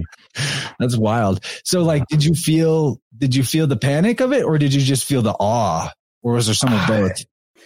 No, it was this, it was almost like this feeling I've never quite felt before of like, it felt very primal and it felt like it activated something in me where I was mm-hmm. like so hyper aware, but all it was almost like a mystical moment, you know, like when you're out in nature and everything just you're just like, whoa, this is like something shifted. Like that kind of happened for me where it almost felt super surreal. And yeah, there there wasn't really any panic or being scared. It was more just like this hyper awareness and kind of just this mysticalness to it. Um, it's like I imagine it just pulls you right into the moment because like you need your full attention to be on what's going on right now, just in case, you know. Yeah, and totally. if you bring your full attention to the moment, that takes that takes the edge off or reduces the fear response as well because your vigilance is is there, so there's nothing to be afraid of. You're ready to respond. And so mm-hmm. like the big cat just feels the energy of like either security and confidence or fear. And yeah. uh, you know, it's like cool. this mirror amplifying that. So like, man, I can only imagine how it's hard to even put into words. Like you say primal experience, but like, you know, that's, you I'm, I'm feeling it. I'm feeling you channel the, the feeling of it to me, but it, the word yeah. part of it is just, uh, almost like a, a vessel and the description almost doesn't matter. you know yeah, I mean? totally. And it's interesting when, I'm kind of like thinking of well, I was looking into like, okay, if you run into a mountain lion, what do you do? And part of what you do is you you hold your ground, you like stand in your own and I feel like that almost kind of relates to the experiences I was having of just like really holding yourself and not giving into the fear. Cause if you like run away, that's apparently, you know, it gives it more, it thinks you're prey. So then it'll chase you. But if you hold your own and even kind of like, you know, just create your sphere and your boundary, it'll be like, it'll recognize that and then it won't see you as something that's afraid of it. So it won't attack you. So yeah, mm-hmm. there's, there's a lot to that that I'm just realizing as we're talking about it. Hmm. I didn't know that I was going to bust out dump like Oracle books and tarot cards this time around, but it's fun. yeah, that, is, that is great. So I've actually had a, a couple run-ins with uh, uh, mountain lions and bears. I lived in Colorado for a while, uh-huh. and uh, and one time I was up uh, very remote at the top of this beautiful mountain location, uh, house sitting for a close friend of mine, and he uh, he had this uh, gorgeous husky, uh, like a, a mastiff husky, who was very protective, and the dog starts growling, and I know there's something out there. Uh, and so he wants to like go and chase it off. And I'm like kind of torn, like you know, I know that the dog has marked this territory and I need to honor the dog's ownership of the territory. And also he's probably going to mm-hmm. knock the, he was probably going to knock the door open if I didn't let him go chase this thing off. Right. And so, so before I let him go chase the thing off, because uh, I went to the kitchen and I grabbed a, a metal colander and a wooden spoon and I'm mm-hmm. like, I'm going to scare this thing off too. I'm going to fucking join in the party and we're going to fucking scare this thing away. Yeah. And I go out there with the wooden spoon and the metal colander. I let the dog tear ass towards it. And the dog actually did an amazing job of staying like 30 feet away, but barking his head off. And then I get out on the porch and I start trying to make a loud noise and I realize the wooden spoon sounds like shit. It, it oh, wasn't no, loud not doing the thing. It wasn't conveying any threat whatsoever. I was actually might have sounded like a dinner bell to the to, yeah. this, to this mountain lion. And uh, so it goes. It kind of runs away from the dog more than from me. And then I went and I gl- grabbed a huge clod of dirt and I just launched it in the general direction of the of the uh, this mountain lion and what was amazing was that the cloud of dirt it hit a tree with such force that it echoed mm-hmm. across the mountain range and i was like wow the one that i was trying to make noise i fucked up and the one i was not trying to make noise it did exactly what it needed to do uh, so yeah. yeah. it was like a uh, it was very uh, unexpected you know my my tactical maneuvers they didn't work the way they wanted, but then they worked better than I intended. It was really funny. Totally. All right, guys. we have any other funny stories the, to get in? I think I'm ready to wrap us up. Yeah, that sounds good. I, I'm really grateful that you reached out and, and got uh, in touch with me, Oliver. Like, it was it's cool as heck to be, you know, connecting like this and getting to know you better. And I hope we can stay in touch or maybe we see you in the telegram group or something. But, uh, you know, just getting the heads up that you make this music and that I can go listen to it. That has been really awesome. I, I, don't know if you've noticed, I've put it in some shows and, uh, like, you know, mm-hmm. I, I'm not just blowing smoke. Like I, I legitimately listen to, you're like one of my go-to people now. So, you know, if you could let us know ways that we could support you in what you're doing rather than sort of just like the free listening experience on SoundCloud and Spotify, uh, you know, I, I would I would recommend people to your Bandcamp, which I'm going to link and I put in the show notes as well that people can find. But is, is there any other way that people can sort of, you know, uh, show you value for the value that you can bring to us? Yeah, man. First off, I'm just like super grateful to be here and to be having these conversations. And thanks for like unraveling so much stuff for me. I feel like this has been super deep and really reflective. And um, so, yeah, I'm grateful for you holding the space for this this experience. And yeah, you guys are all awesome, and I'm just stoked to be connected. And I'm sure we'll continue to um, con- to do the thing. And as far as people supporting um, yeah, of course, the streaming music is amazing, and I just want people to hear the music. Um, but yeah, Bandcamp's great. That's the most one of the most direct ways to support an artist. If you buy their song, you know, most most of that money goes to the artist. And um, on my website, volovibes.com, I have uh, my last record that Axis Mundi is on. Um, I have a bunch of vinyl for that record still. Um, think I have like a hundred or 150 more of it. Um, so if anybody wants to own, you know, a record or a piece of music, that's a cool way to support me and just to have some, you know, physical, tangible thing with cool art on it. Um, and I have other little items on there, some art prints and stuff. But um, yeah, my website and Bandcamp, and you know, spreading the word if you feel called to. But yeah, I'm just grateful to be living this life where I can be creative and inspired. And um, I just trust that I'll be supported, you know. So, yeah, thank you, man. It's beautiful, man. I have a, a vision that we will see each other at a Music and Sky or an event like that. Dude, you know, yeah, and totally. you'll, you'll play sure some music for us. I'll I'll hit some forks in your general direction, and like we're just gonna have a really good time. High fives and stuff. It's gonna be awesome. Super Magic Team. Yeah, that sounds awesome. Yeah. Uh, so, Gabriel, where do people find you? Slick Dissident over on the YouTubes. Uh, and also uh, Weaving Spiders Webs uh, Saturdays. And uh, also, there, uh, usually we do a flow state right after this on Wednesdays. So that's some spots to catch me. Also, you know, um, I I jumped on with Rising from the Ashes. They're doing a thing Sundays, the slow burn. We had a fun one. We just kind of improved uh, show on vampires last week, and that was kind of fun. Some crazy shit came up, some real yeah, wild I'm shit. Go hang on that one these days. Yeah, man. Yeah, let's get you in there. And then I'm really looking forward to. Um, I'm going to do a show with. Uh, my family thinks I'm crazy with Mark, uh, and that's going to be fun. Maybe some territories, uh, uh, and, and um, one on one uh, now it takes a while for those to come together because he like uh, you know he uh, I notice when I'll do a show with him it'll take almost two months because he's got so many shows locked and loaded to go. But uh, he and I are going to do one on Star Wars. I, was like that. I'm like I'm I'm running like two to four weeks. So like that's a that's good for me.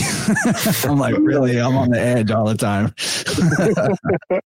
yeah, once once got a he's got a lot in the chamber all the time. But we're deocculting Star Wars, and just from him prompting. Oh man, I want to play. I know, I know. I felt, I, I felt bad. Star like, Wars thing this earlier this year and like rewatched every movie, and I was like, "This is some fucking sorcery right here! Holy shit!" Yeah, man. yeah. Especially, I, especially the uh, second trilogy. Oh, I guess second. I didn't ever rewatch the the newest trilogy. I I never mm-hmm. did. Maybe I will, but yeah. Uh, I watched each of those only once, but the second trilogy, especially, okay, we're we're getting into the weeds, but like that yeah. sounds fun. Okay, that sounds fun. I want in. Well, I'll, want, t- I'll tell you, the the work I've already put into it is the kind of thing that can give and give and give. Because I really, I wasn't. Uh, I thought we would just do a vague overall general kind of, you know, like we do. But I've really made some profound discoveries. I'm kind of freaking myself out. And so it, it might turn into like another like official slick dissident staple that we can always go to because uh yeah, some wild shit is coming out of that. So I'm looking forward to that. And uh, eventually, man, we can uh, drop it in the demystifiers. You know, bring it to the table over there. So it's going to be some fun, some fun action for sure. One of these days, like let's just do a live stream on the Slick Dissident YouTube channel. I'll right. All right, yeah, man, yeah. All right, Drop that sounds really amazing, dude. Um, and George, what's new with uh, Third Eye Edify? Anything you want people to know about? What are you excited about? And tell people where to go. Other, Hmm. you know, Third Eye Edify on YouTube. I, I did it. There you did it. There All it right, is. there it is. Yep, You- uh, YouTube, BitChute, Odysee, of course, those places too. And um, I now having done you know the episode we had recently and last week's Vibrant, I'm still fleshing out a lot of musical ideas and um, you know music versus whatever else you want to call it. At this point, it's it could be named anything. It's it's it's fresh information, brand new stuff, man. Just the idea of a Polaris, a center point musically speaking, with everything dancing around it. I've been really kind of focusing on that, and I'm probably going to turn it into my own episode. But I've got a lot of a lot of other episodes coming. I'm going to be doing one thing a week at least, and I'll probably be picking that up pretty soon. Actually, maybe the start of next year, I might do more than one a week. But um, you know, I'm on Patreon. It's all the stuff that's on YouTube for now. So once I maybe get a little more action, I'll, I'll get some exclusive content. But I'm just constantly filling up pages and pages of stuff, and I've got episodes ready to go, and I'm I'm looking forward to it, man. I'm I'm love doing this. It's so so it's good for me personally at a spiritual level. On top of being able to what I feel is providing at the very least some entertainment and some thought provoking things. So I'm looking forward to continuing.